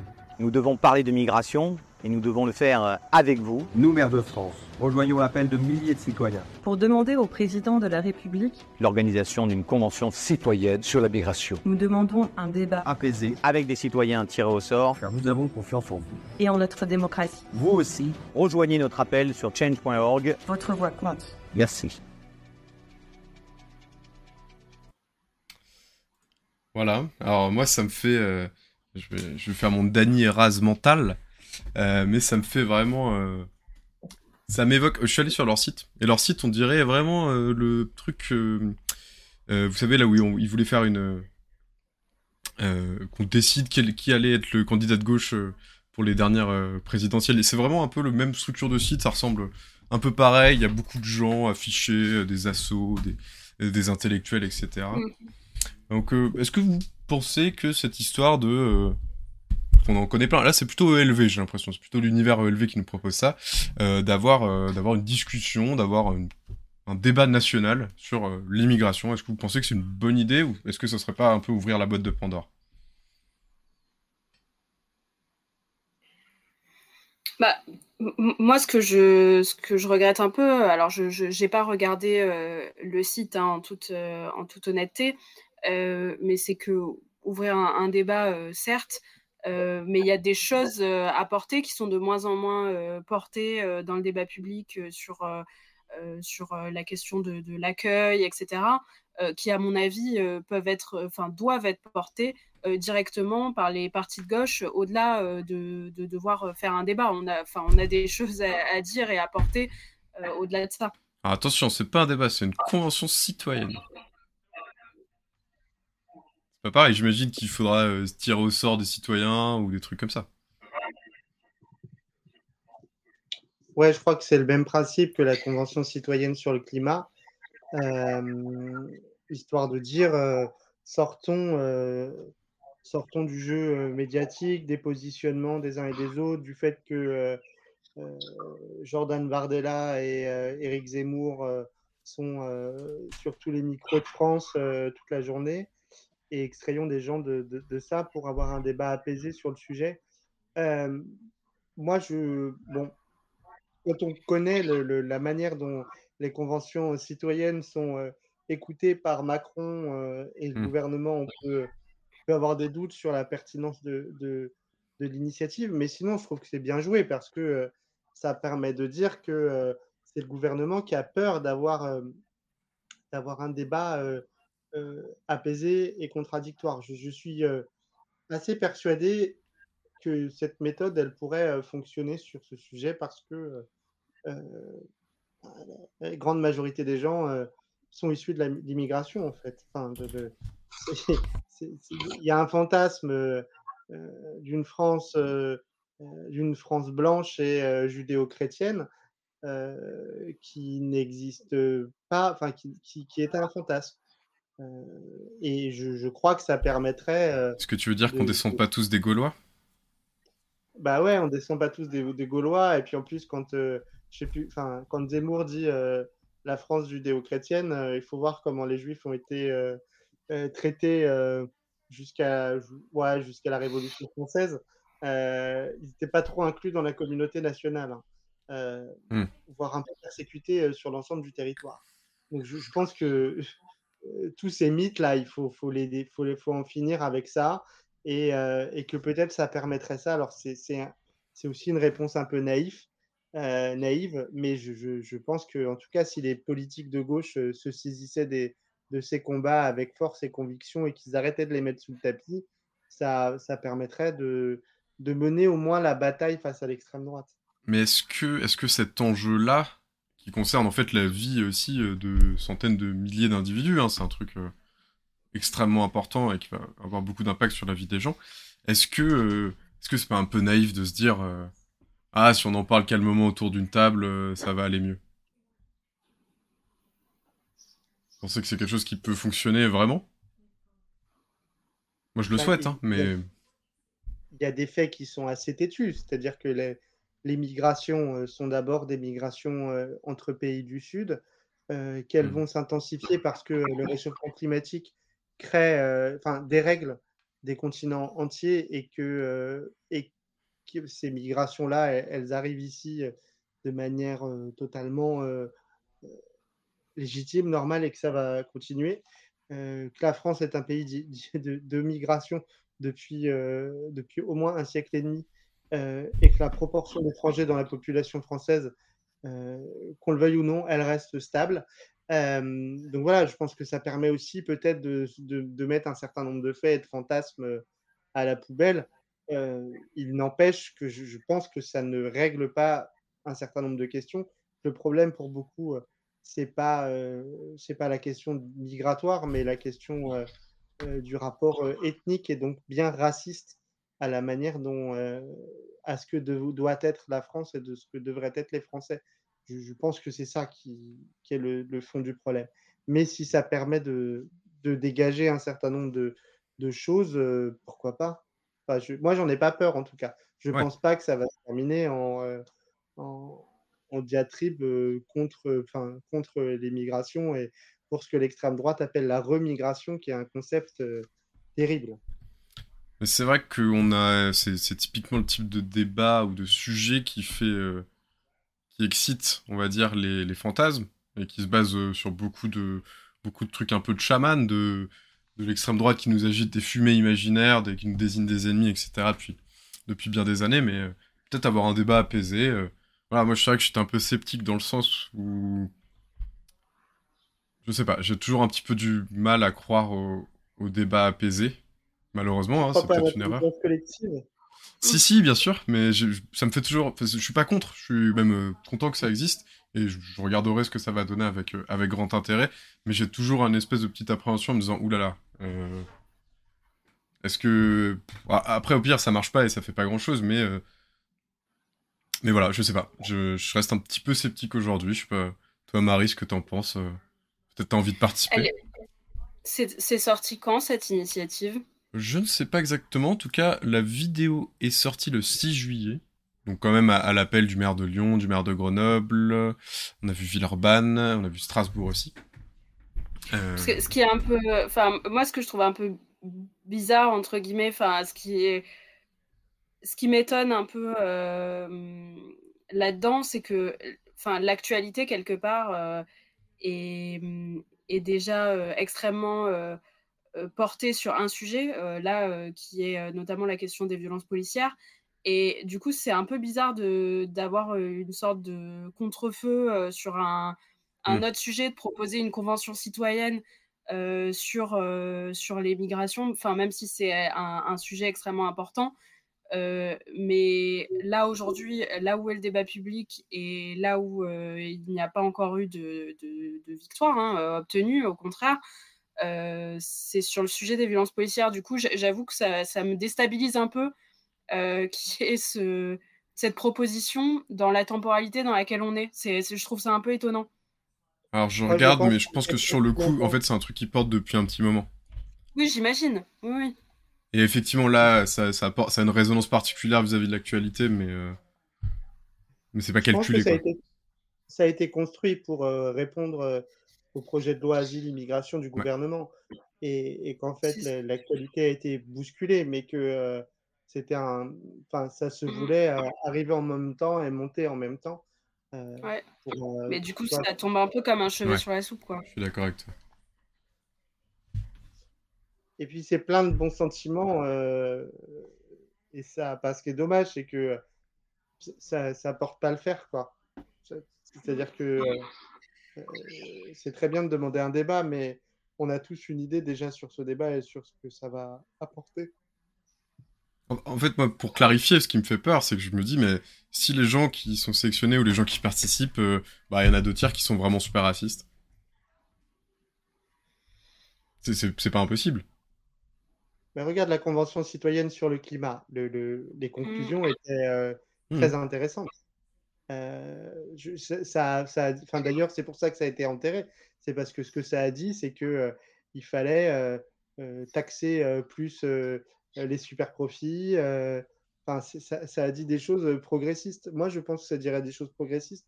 D'une part, parce que la France est telle qu'il il y, y, a beaucoup de gens qui ne s'expriment pas et qui, qui pourrait être tiré au sort et dire des choses euh, euh, intéressantes dans le débat public. Je ne suis pas sûr qu'il y ait fondamentalement 60 ou 70% de racistes dans ce pays. que ceux qui prennent la parole euh, soient pas loin d'être majoritaires aujourd'hui, oui, qu'il y ait une musique raciste qui se déploie dans, dans l'espace public, dans les débats, oui, mais que dans le travail ensemble, ça continue de s'exprimer et à être prépondérant, je n'y crois pas. je suis Non, moi je suis assez d'accord. Euh, je, pense y compris qu'il y a, beaucoup de, faits qui ne sont pas forcément euh, connus en plus. Et la Convention citoyenne euh, pour le climat, enfin la manière dont ça avait été conçu, ce qui était intéressant, c'est que ça avait commencé par euh, des dialogues aussi avec euh, des experts, etc. Euh, une manière de reposer un peu les, sujets sur la table. Là, sur la question des, migrations et surtout, moi, moi, je pense au parcours de combattants et de combattantes qui existent pour obtenir un titre de séjour ou le statut de réfugié. Je pense que ça, c'est pas quelque chose qui est forcément connu de toutes et tous euh, en France, euh, que tout le monde ne sait pas que, par exemple, il y a des, euh, y a des départements comme le nôtre dans lequel, pour avoir ne serait-ce qu'un rendez-vous à la préfecture pour pouvoir demander un titre de séjour, c'est quasiment impossible. On doit se connecter plusieurs fois sur Internet, prendre des captures d'écran pour prouver qu'on ne peut pas prendre des rendez-vous. Enfin, tout ça, je suis pas sûre que ce soit connu et je pense que si les, enfin, quelque part, si, si, on, si on pouvait débunker un peu les, les, idées reçues, je pense que la, la conscience, elle, progresserait et que les gens les gens ne seraient pas fermés aux, propositions progressistes. Et puis, moi, j'aurais, j'aurais presque une, une, dernière question à, à poser sur la proposition qui est, qui est faite. C'est que la Convention citoyenne pour le climat, il me semble que c'était essentiellement des, des, électeurs qui, c'était des électeurs qui étaient tirés au sort. oui. là, il y, y, a aussi un, un, sujet quelque part sur une, une convention sur les migrations, c'est quid des gens euh, qui, euh, qui vivent euh, sur le territoire français depuis des dizaines d'années, qui n'ont pas de droits politiques et qui n'ont pas le droit de s'exprimer aux élections alors qu'ils paient des taxes, qui participent à la vie, à la vie collective dans leur quartier, dans des assos, etc. Est-ce qu'ils seraient invités à cette convention aussi pour donner leur avis? Et je pense que le, ce serait intéressant. Bah, à suivre, on en reparlera sans doute euh, lors de, de, prochains lives, mais c'est vrai que c'est peut-être ramener un peu de raison dans tous ces tous les délires et les fantasmes irrationnels autour de autour des migrations et et aussi des situations des personnes. Et si même les personnes qui vivent ça euh, peuvent venir et participer évidemment au débat, bah, ça serait ça serait intéressant. En tout cas, c'est une chose d'être raciste euh, au, au, bistrot du village ou sur Twitter. Euh, que face à euh, des hommes et des femmes qui travaillent ici depuis 40 ans et qui euh, raconteront quel est leur parcours et leur expérience de vie, ça, change tout. Hein. Mmh. C'est-à-dire que quand tu as quelqu'un en face de toi, c'est le principe de la convention citoyenne. c'est facile de, râler quand on n'est pas confronté à, à, l'étranger, au sens à celui qui, qui nous est différent, que quand on l'a en face de soi. Et je pense que c'est pour ça que c'est une méthode qui peut fonctionner bah, un petit peu de un petit peu de rationalité et de l'empathie. C'est peut-être euh, ça qui mm. ça qui nous manque dans ce débat. Donc peut-être que euh, que cette convention euh, citoyenne peut nous l'apporter. En tout cas on y sera attentif. On en discutera sans doute quand ça sera lancé. Bon. Je pense que tout le monde s'y attend un petit peu. Faut qu'on en parle quand même. C'est que dans la NUPS autour de toutes ces affaires tout le monde n'est pas d'accord. Tout le monde n'est pas d'accord et il semblerait qu'il y ait des désaccords stratégiques un petit peu majeurs dans tout ça. Donc bon autant mettre les pieds dans le plat. Euh, on va finalement, finalement, on va finir par appeler ça les rousselleries. Ou euh, qui est une sorte de, stratégie roussel, quoi. Mais un peu connerie aussi, on sait pas. Euh, en tout cas, voilà. Fabien Roussel, donc le, secrétaire général du Parti communiste français, je crois qu'on dit comme ça. national. National. Donc se refuse, je me refuse à légitimer cette violence et je me désolidarise totalement de ceux qui l'ont fait. Notre société a besoin d'ordre, de justice, de respect. C'est comme cela que nous pourrons engager une réconciliation nationale. C'est une réaction au propos, en tout cas au propos réel ou supposé de Jean-Luc Mélenchon, puisque dans cette séquence, euh, la FI a particulièrement essuyé les plâtres, euh, alors qu'ils étaient, euh, enfin, de manière assez objective, j'ai pas l'impression que c'était fer de lance des émeutes. on n'a pas vu Louis Boyard en train de brûler un Sephora, a priori. Mais, mais en tout cas, il y a eu beaucoup, beaucoup d'attaques sur la France insoumise qui me paraissent assez injustifiées pour ma part, mais peut-être que vous n'êtes pas d'accord. Euh, et donc, euh, dans, le, dans la foulée, Fabien Roussel et donc une partie du PCF a proposé un plan de réconciliation nationale. Et donc voilà, c'est quelque chose qui, évidemment, encore une fois, fait beaucoup réagir, et peut-être c'est votre cas aussi. Donc, je sais pas, toi, Marie, qu'est-ce que t'en penses? Que tu es d'accord avec la réconciliation nationale? Euh, non, je ne partage pas euh, la manière dont, dont est posé euh, le débat d'une part. effectivement, le fait de vouloir s'opposer dès le départ avec Jean-Luc Mélenchon, bon, c'est quelque chose qui, qui devient assez courant. Enfin, c'est ouais, systématique. voilà, c'est ça, c'est assez systématique.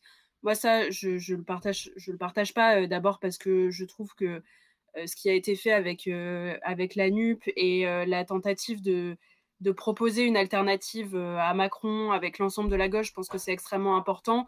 Et je pense que toutes les initiatives qui, qui visent à désolidariser cette, cette alliance et à ne pas permettre qu'il puisse y avoir une voie commune et du coup une alternative de gauche qui soit proposée, je pense que c'est Mmh. une erreur et, et je ne le partage pas du tout.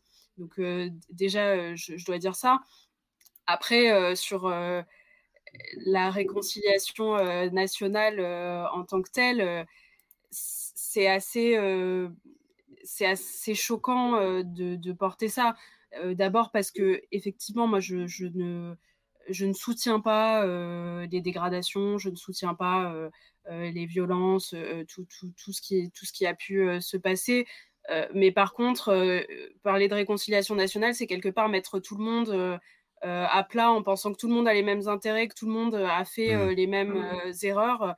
Or, c'est pas ce qui s'est passé et c'est choquant de, de, dire que les torts sont partagés et que il faut que, que, tout le monde se, se, se, mette autour de la table. Moi, c'est pas comme ça que j'envisage le mon, mon, action politique en tout cas.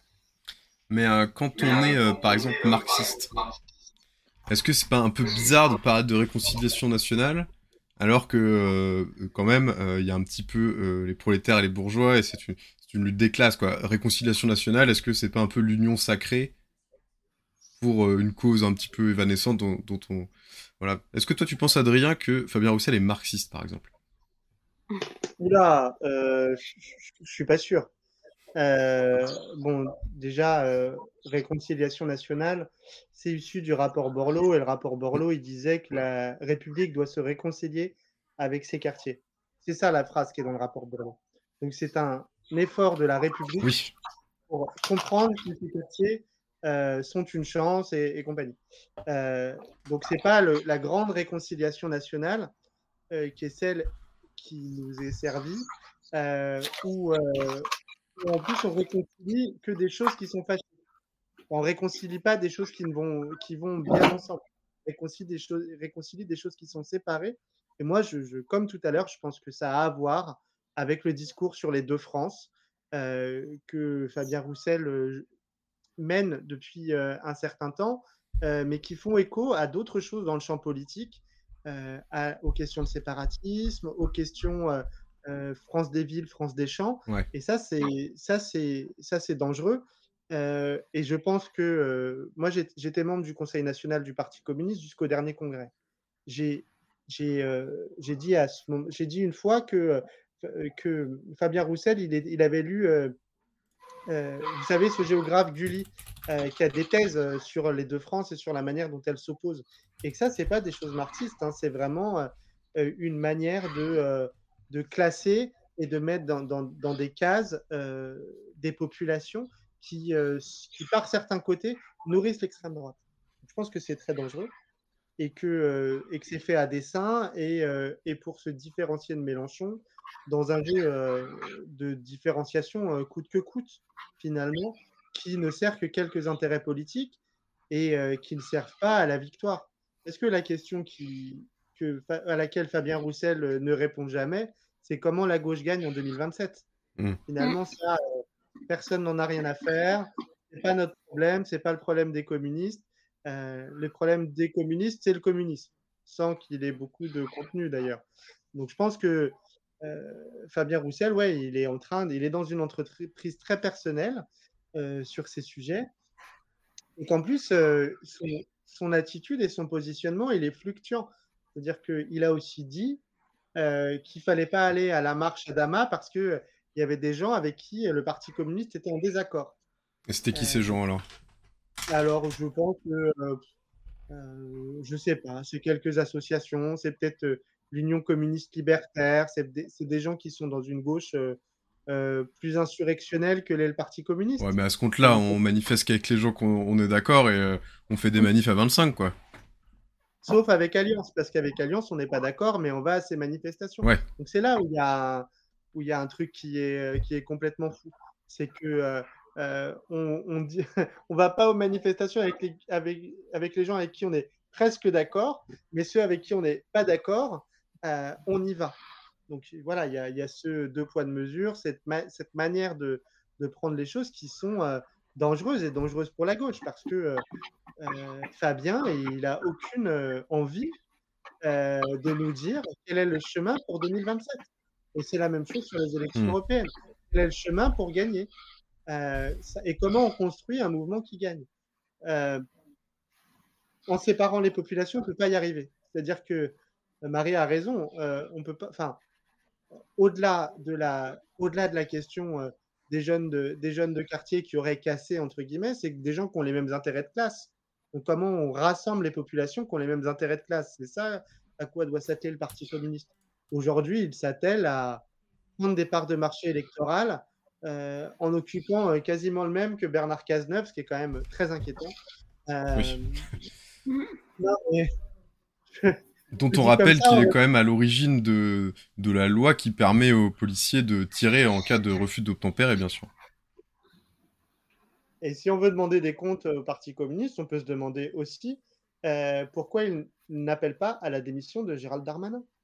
Enfin, je- dans la période, euh, alors ils sont copains, il paraît, mais euh, un Parti communiste conséquent appelle à la démission de Gérald Darmanin? Ça, c'est très la étonnant, ouais. Bah oui. Mais c'est vrai qu'il y a, un truc, alors c'est pas que Fabien Roussel, bien sûr, hein, mais il y a un truc quand même où, euh, dans l'espace médiatique, dans l'espace politique, on a l'impression qu'on on fait des cassures, on fait des brisures. Euh, moi, quand je lis réconciliation, ça veut dire qu'il y a eux et nous. Que moi, je serais pas. euh, En fait, moi, je, personnellement, je me sens beaucoup plus proche de personnes qui vivent dans les banlieues que de gens qui prennent, qui ont un yacht privé et qui prennent, euh, qui ont, un- jet, euh, un jet et qui vont passer euh, tous les week-ends à Majorque, euh, euh, à, Téné- à Ténégriffe ou je sais pas quoi. En fait, pour moi, c'est eux, c'est mes, mes camarades, c'est des gens qui, partage beaucoup d'intérêts, probablement beaucoup plus de références sociales, de références culturelles, qu'avec la vraie partie de la population qui, à mon sens, fait sécession, qui sont en fait les riches et globalement la bourgeoisie. Et, pour, un, pour un marxiste, pour un communiste qui disent on va se réconcilier avec les quartiers, mais moi je suis pas fâché avec les quartiers en fait. Moi je suis fâché avec ceux qui, qui, qui font ça au quartier, qui font ça à, à- à- à ces gens qui sont, qui, sont mes, qui sont mes camarades, qui sont mes amis. C'est ça qui est grave en fait, je trouve, dans ce, dans ce terme. Après, ce qui est fou, c'est que euh, moi, je fais partie de ceux qui pensent que Mélenchon euh, et la France insoumise a fait n'importe quoi avec euh, les, émeutes euh, et les révoltes euh, des quartiers populaires. C'est-à-dire que ils n'ont pas compris, euh, et encore aujourd'hui, euh, qu'il y a toute une partie de la population qui soutenait ce mouvement, qui s'en est désolidarisée sous la pression euh, euh, de la télévision, de, de- de- des images de casse, et qu'il fallait que le rôle de responsable politique à ce moment-là, c'est de rassembler ses colères et de dire non, non, euh, c'était pas les bonnes cibles, euh, parce qu'il ne faut pas casser une bibliothèque, mais c'est la même colère, et donc il faut euh, construire ensemble. Quand on est un responsable politique conséquent, de gauche, on fait ça le boulevard, il y avait un boulevard pour le Parti communiste à prendre ça en charge, à dire euh, vous avez les mêmes intérêts que la jeunesse, et vous, la jeunesse, vous avez la même, les mêmes intérêts que euh, ceux qui euh, finalement ne sont pas contents de ce que vous avez fait, donc trouvez les moyens d'agir ensemble. Dans le respect des cadres, des cadres républicains, si on veut le dire, mais on n'est même pas obligé. Si on veut le dire, on peut le dire. Euh, mais il n'a pas pris ce parti-là. Il a pris le parti de dire Jean-Luc Mélenchon a tort, au lieu de dire, euh, au lieu de faire mieux que ce qu'a fait euh, Mm. Mélenchon et la France insoumise. Mais ouais, ouais, c'est un, c'est un vrai débat de, de continuer de créer ces fractures-là, alors que, en fait, euh, on est tous dans le même bateau et qu'on devrait peut-être euh, créer plus de ponts que d'en détruire. Ça fait les vieux proverbes faciles à dire, mais, euh, mais en, en termes, comme, comme tu le dis, un, un responsable politique conséquent de gauche, eh ben, en fait, il rassemble. Il crée pas encore une énième fracture, parce que la dernière fois, c'était quand même les végétariens et les, blancs, et les viandards, quoi, par pitié. Ce serait bien qu'on se mette d'accord et qu'on désigne les vrais, les vrais adversaires dans cette histoire. Et les vrais adversaires, euh, ils, ils, ils habitent pas dans les quartiers. Hein. Enfin, ils habitent dans d'autres quartiers.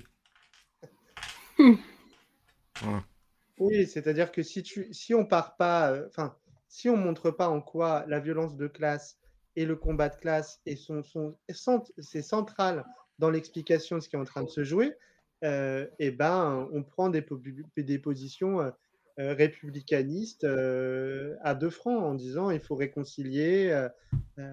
la réconciliation, dans le cadre, dans ce qui a été écrit dans le rapport Borloo, elle n'est pas, elle est pas choquante, mais ça ne peut pas être l'alpha et l'oméga du programme en plus du Parti communiste sur ces sujets. on a un rapport consensuel mené par euh, l'ensemble des élus locaux. Ça ne peut pas être la position des communistes. Ça peut être euh, ce à quoi on arrive au bout de la hmm. discussion, mais ça ne peut pas être le point de départ, par exemple. Carrément.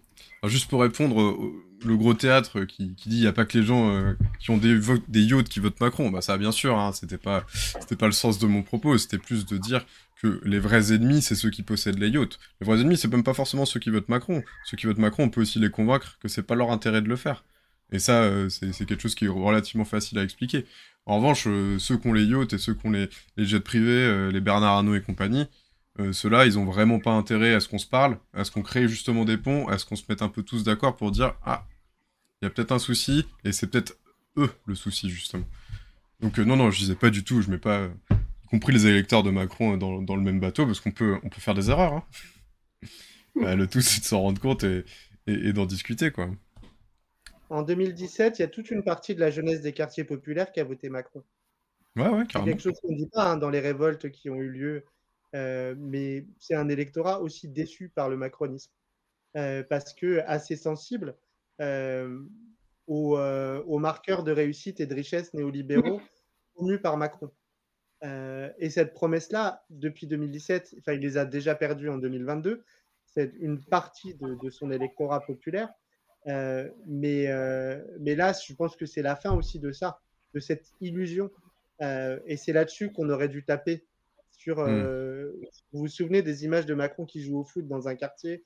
Euh, Enfin, il se met beaucoup en scène là-dedans, dans l'idée de réussite. De, euh, et, je pense qu'il y avait des choses, il y avait des choses à, aller chercher. c'est raté pour la gauche, mais bon, vu qu'on rate, la gauche rate tout ce qui, tout ce qui peut faire levier pour gagner. finalement, bon, on attend le prochain, la prochaine étape peut-être. Très bien. En tout cas, moi j'avais un, dernier truc. Après, on va continuer un peu de discuter, mais j'avais un dernier truc à vous, à vous, à vous montrer sur euh, Twitter. C'est peut-être ce qui m'a le plus interpellé cette semaine, parce que j'ai trouvé ça vraiment sidérant. Euh, donc bon, là c'est juste l'article.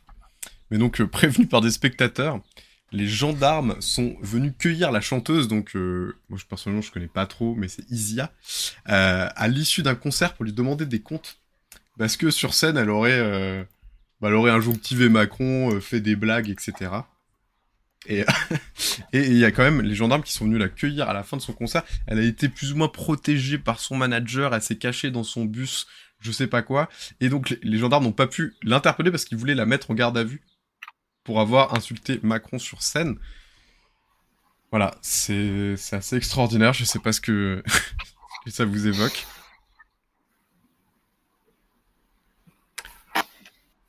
Regarder l'article, hein, mais je crois qu'il y, a des détails un peu. Euh.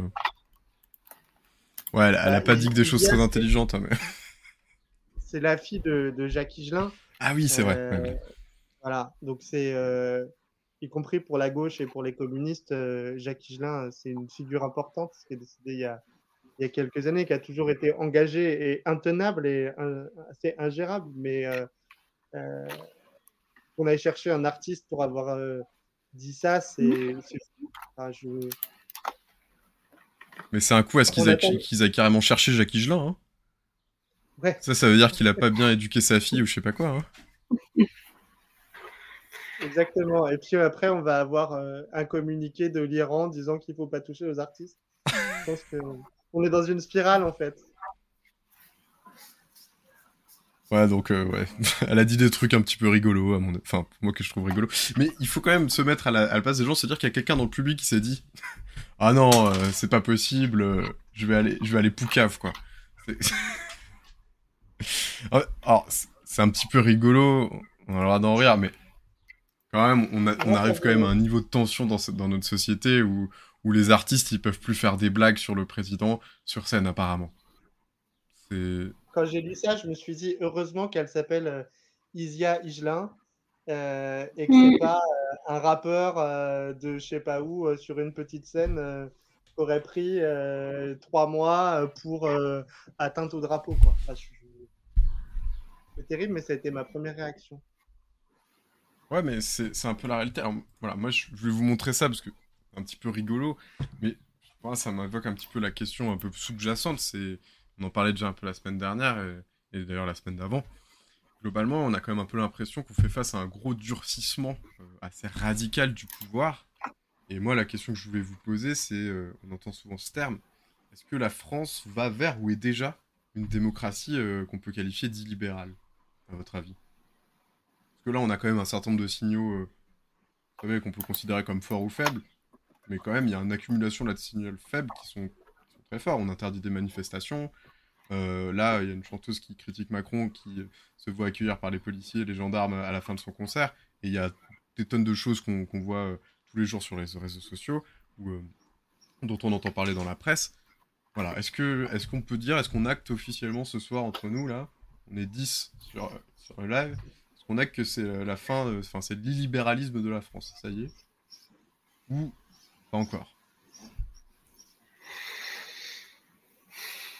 Moi, je pense qu'on n'en est pas loin. Hein, vous avez vu les réactions à, au moindre condamnation internationale. On monte sur nos grands chevaux en disant euh, on est la patrie des droits de l'homme et on a inventé euh, euh, une partie de la démocratie moderne, donc on ne peut pas être illibéraux.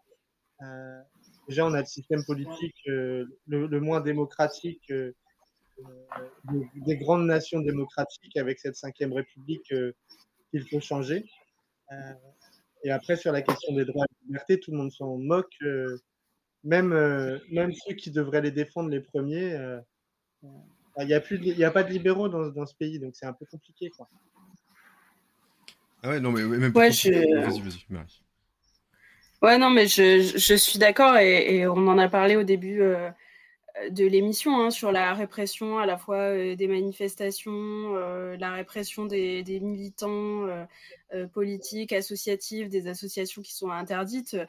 c'est clair qu'on est dans un régime de moins en moins démocratique, en tout cas, et de plus en plus violent et, répressif.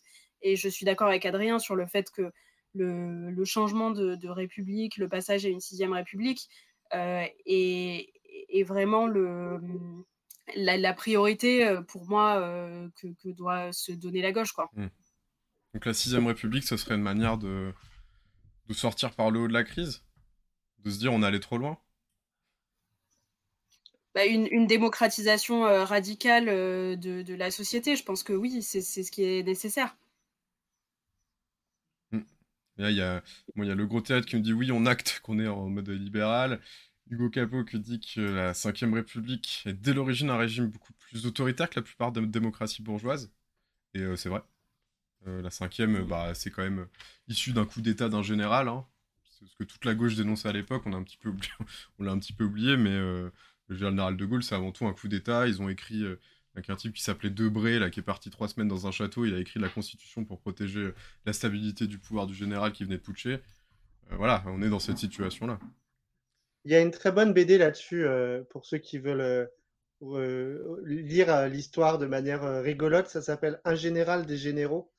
Et ça montre la bêtise de ces généraux putschistes et la manière dont la Ve République a été créée par la faiblesse de la gauche qui s'est pour partie vendue à De Gaulle et, et de l'autre par vraiment l'imbécilité et, et d'ailleurs les racines coloniales de la Ve République. euh, puisqu'elle est, elle est en, réponse euh, au, au, putsch des généraux à Alger. Je vous le conseille, il est vraiment très très bien. C'est un album euh, assez incroyable qui a eu plusieurs prix et qui est très drôle. Vraiment, c'est très drôle. Un général des généraux, très bien. Un général des généraux. et ça montre ça. Et ça montre aussi que on est dans des institutions en fait qui sont très faibles, qui tiennent sur la personnalisation du pouvoir, sur, la, sur, sur le mythe euh, de, du suffrage universel pour le président de la République et, qu'en fait on a remplacé un roi par un autre euh, et, que certains et que euh, ce système-là, bon, il a vécu. Hein, enfin, ça fait, ça va faire 70 ans bientôt. Mmh. Merci, au revoir. Je pense qu'il faut en changer. Je ne sais pas si c'est la sixième, si c'est une république sociale, si c'est une république, euh, enfin, s'il faut la nommer plutôt que lui redonner un numéro. Mmh. Mais en tout cas, il faut la construire avec les gens. Et ça, c'est compliqué. Et c'est une tâche, euh, encore une tâche que la gauche pourrait prendre.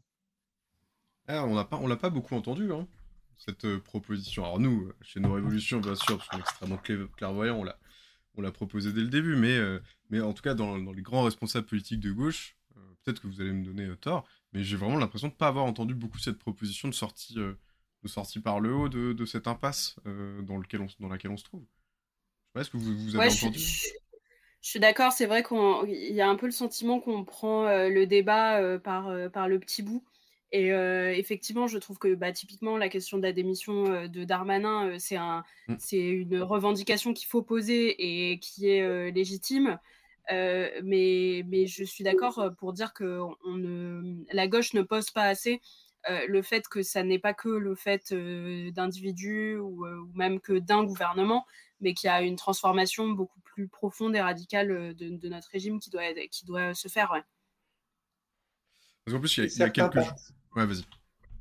Il y a, il y a Mélenchon euh, proposait la sixième République en grand euh, il y a encore euh, six ou sept ans. C'est bizarre, euh, il l'a complètement sorti de son, de, son- de son vocable et de ses, de ses logiques euh, parce qu'il est dans une stratégie présidentielle euh, voilà, qui fait que finalement on va s'accommoder des, des mécanismes de la cinquième. Et puis, euh, il y a toujours cette tentation euh, populiste d'homme providentiel chez lui euh, qui fait que euh, Ouais. ça ne revient pas beaucoup. Il y a quelques insoumis qui l'apportent et il faut quand même leur rendre, euh, Mm. leur rendre ça. Je pense à Raquel Garrido, euh, avec qui je ne suis pas souvent d'accord, mais qui a au moins cette constance. Euh, mais dans le débat public, oui, ça, ça, ça a peu été mis en avant, et notamment la, la sixième République pour garantir les libertés fondamentales.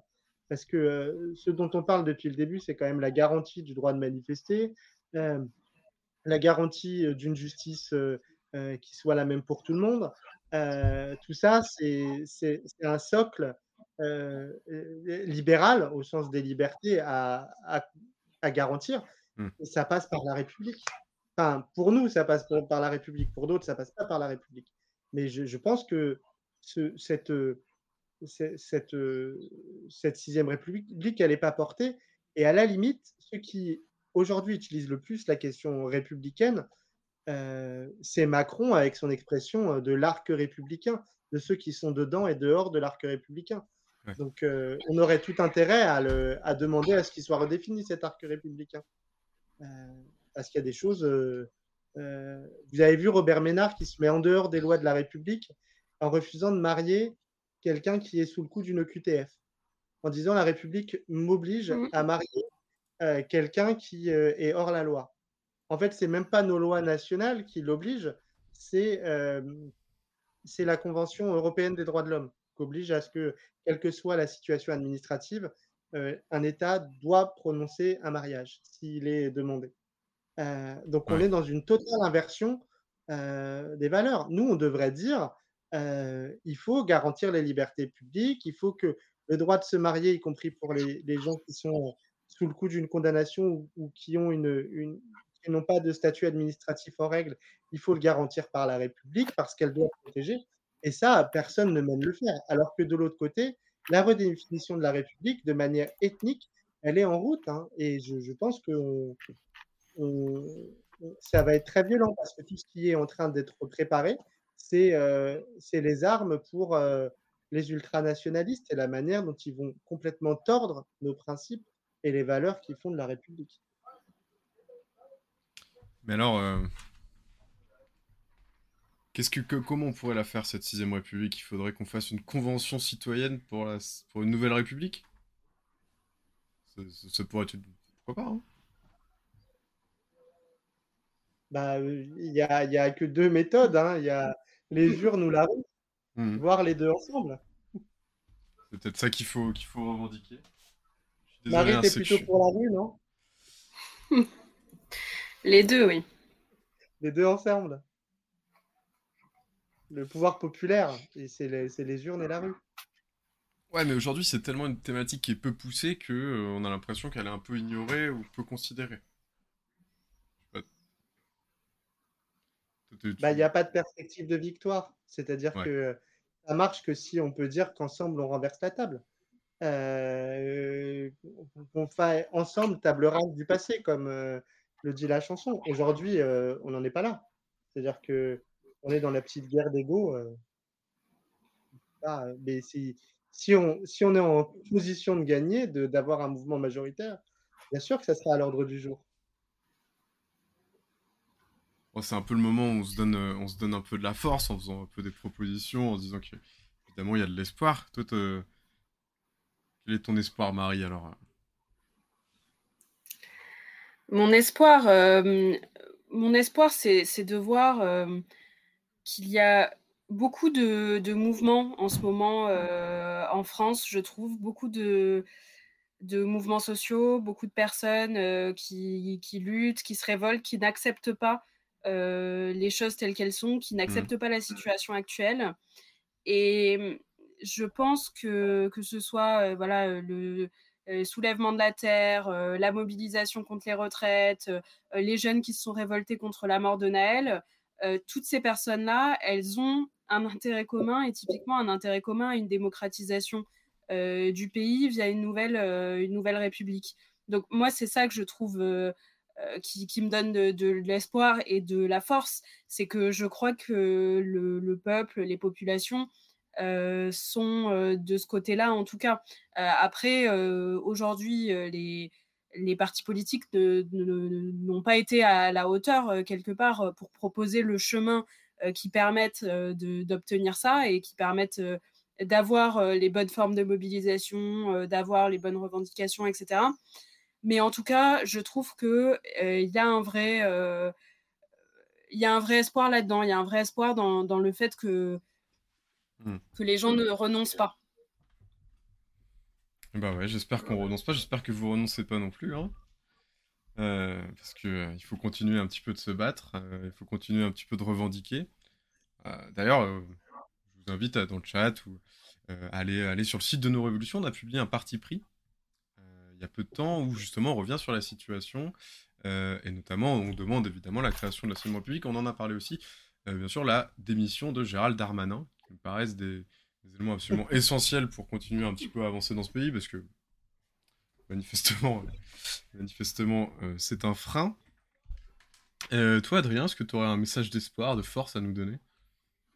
Ouais, moi, je, je trouve que ce qui se passe dans, la, dans ce qu'on appelle la communauté internationale sur les enjeux climatiques, euh, qui a une prise de conscience mondiale sur certains sujets, qui était impossible il y a 10 ou 15 ans. Là, il y a un, il y a un traité de, de, protection des espaces marins mmh. qui vient d'être ratifié c'est des choses intéressantes parce que, en fait, partout dans le monde, on a une conscience des inégalités et des ravages du réchauffement qui fait qu'on est obligé d'avancer et forcé d'avancer, et souvent bien plus dans des pays qui sont soumis à des grandes tensions et à, des grands dérèglements. Et donc ça, je trouve ça plutôt, plutôt intéressant parce que je, parce que ouais, j'y vois des avancées et des progrès. Euh, et donc, il y a des choses qui progressent sur ce, point-là et que c'est dommage qu'on euh, n'en fasse pas assez euh, des progrès collectifs. Parce qu'on ne se sent pas concerné, nous, en France, par, par exemple, la sanctuarisation de, certains fonds marins internationaux, alors que pourtant, bah, on sait aussi qu'il n'y a pas que l'Amazonie qui est le poumon de notre planète, il y a aussi ces fonds marins. Donc, je pense que ce, genre d'avancée, comme il y a eu sur le plastique, comme il y a sur tout un tas de sujets, euh, il faut, euh, faut s'en féliciter, il faut en faire des victoires politiques. Et des victoires politiques euh, aussi pour nous, Français, Européens. Je, pense que c'est important.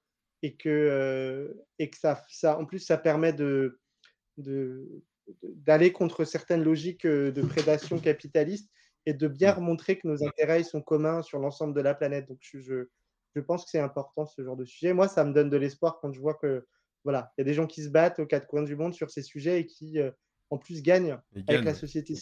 Ouais, ils gagnent, ils gagnent des trucs.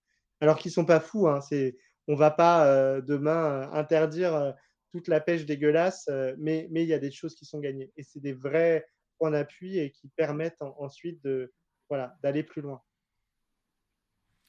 Eh ben, trop bien. Bah, je pense qu'on se dirige tranquillement vers la fin de ce live. Je sais pas si vous voyez, je, suis devenu rouge, alors c'est surtout la caméra, mais euh, ça fait euh, au moins une heure que je me liquéfie comme la démocratie sous le règne d'Emmanuel Macron.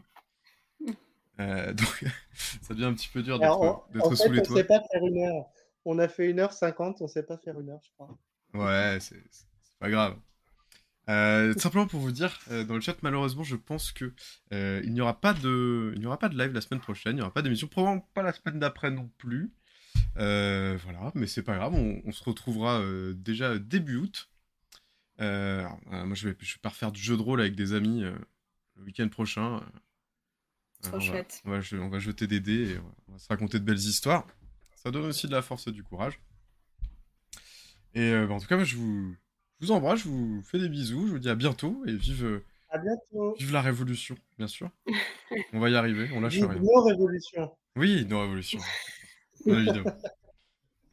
voilà, et bah écoutez, salut à tous et à bientôt. Bonne soirée. Salut.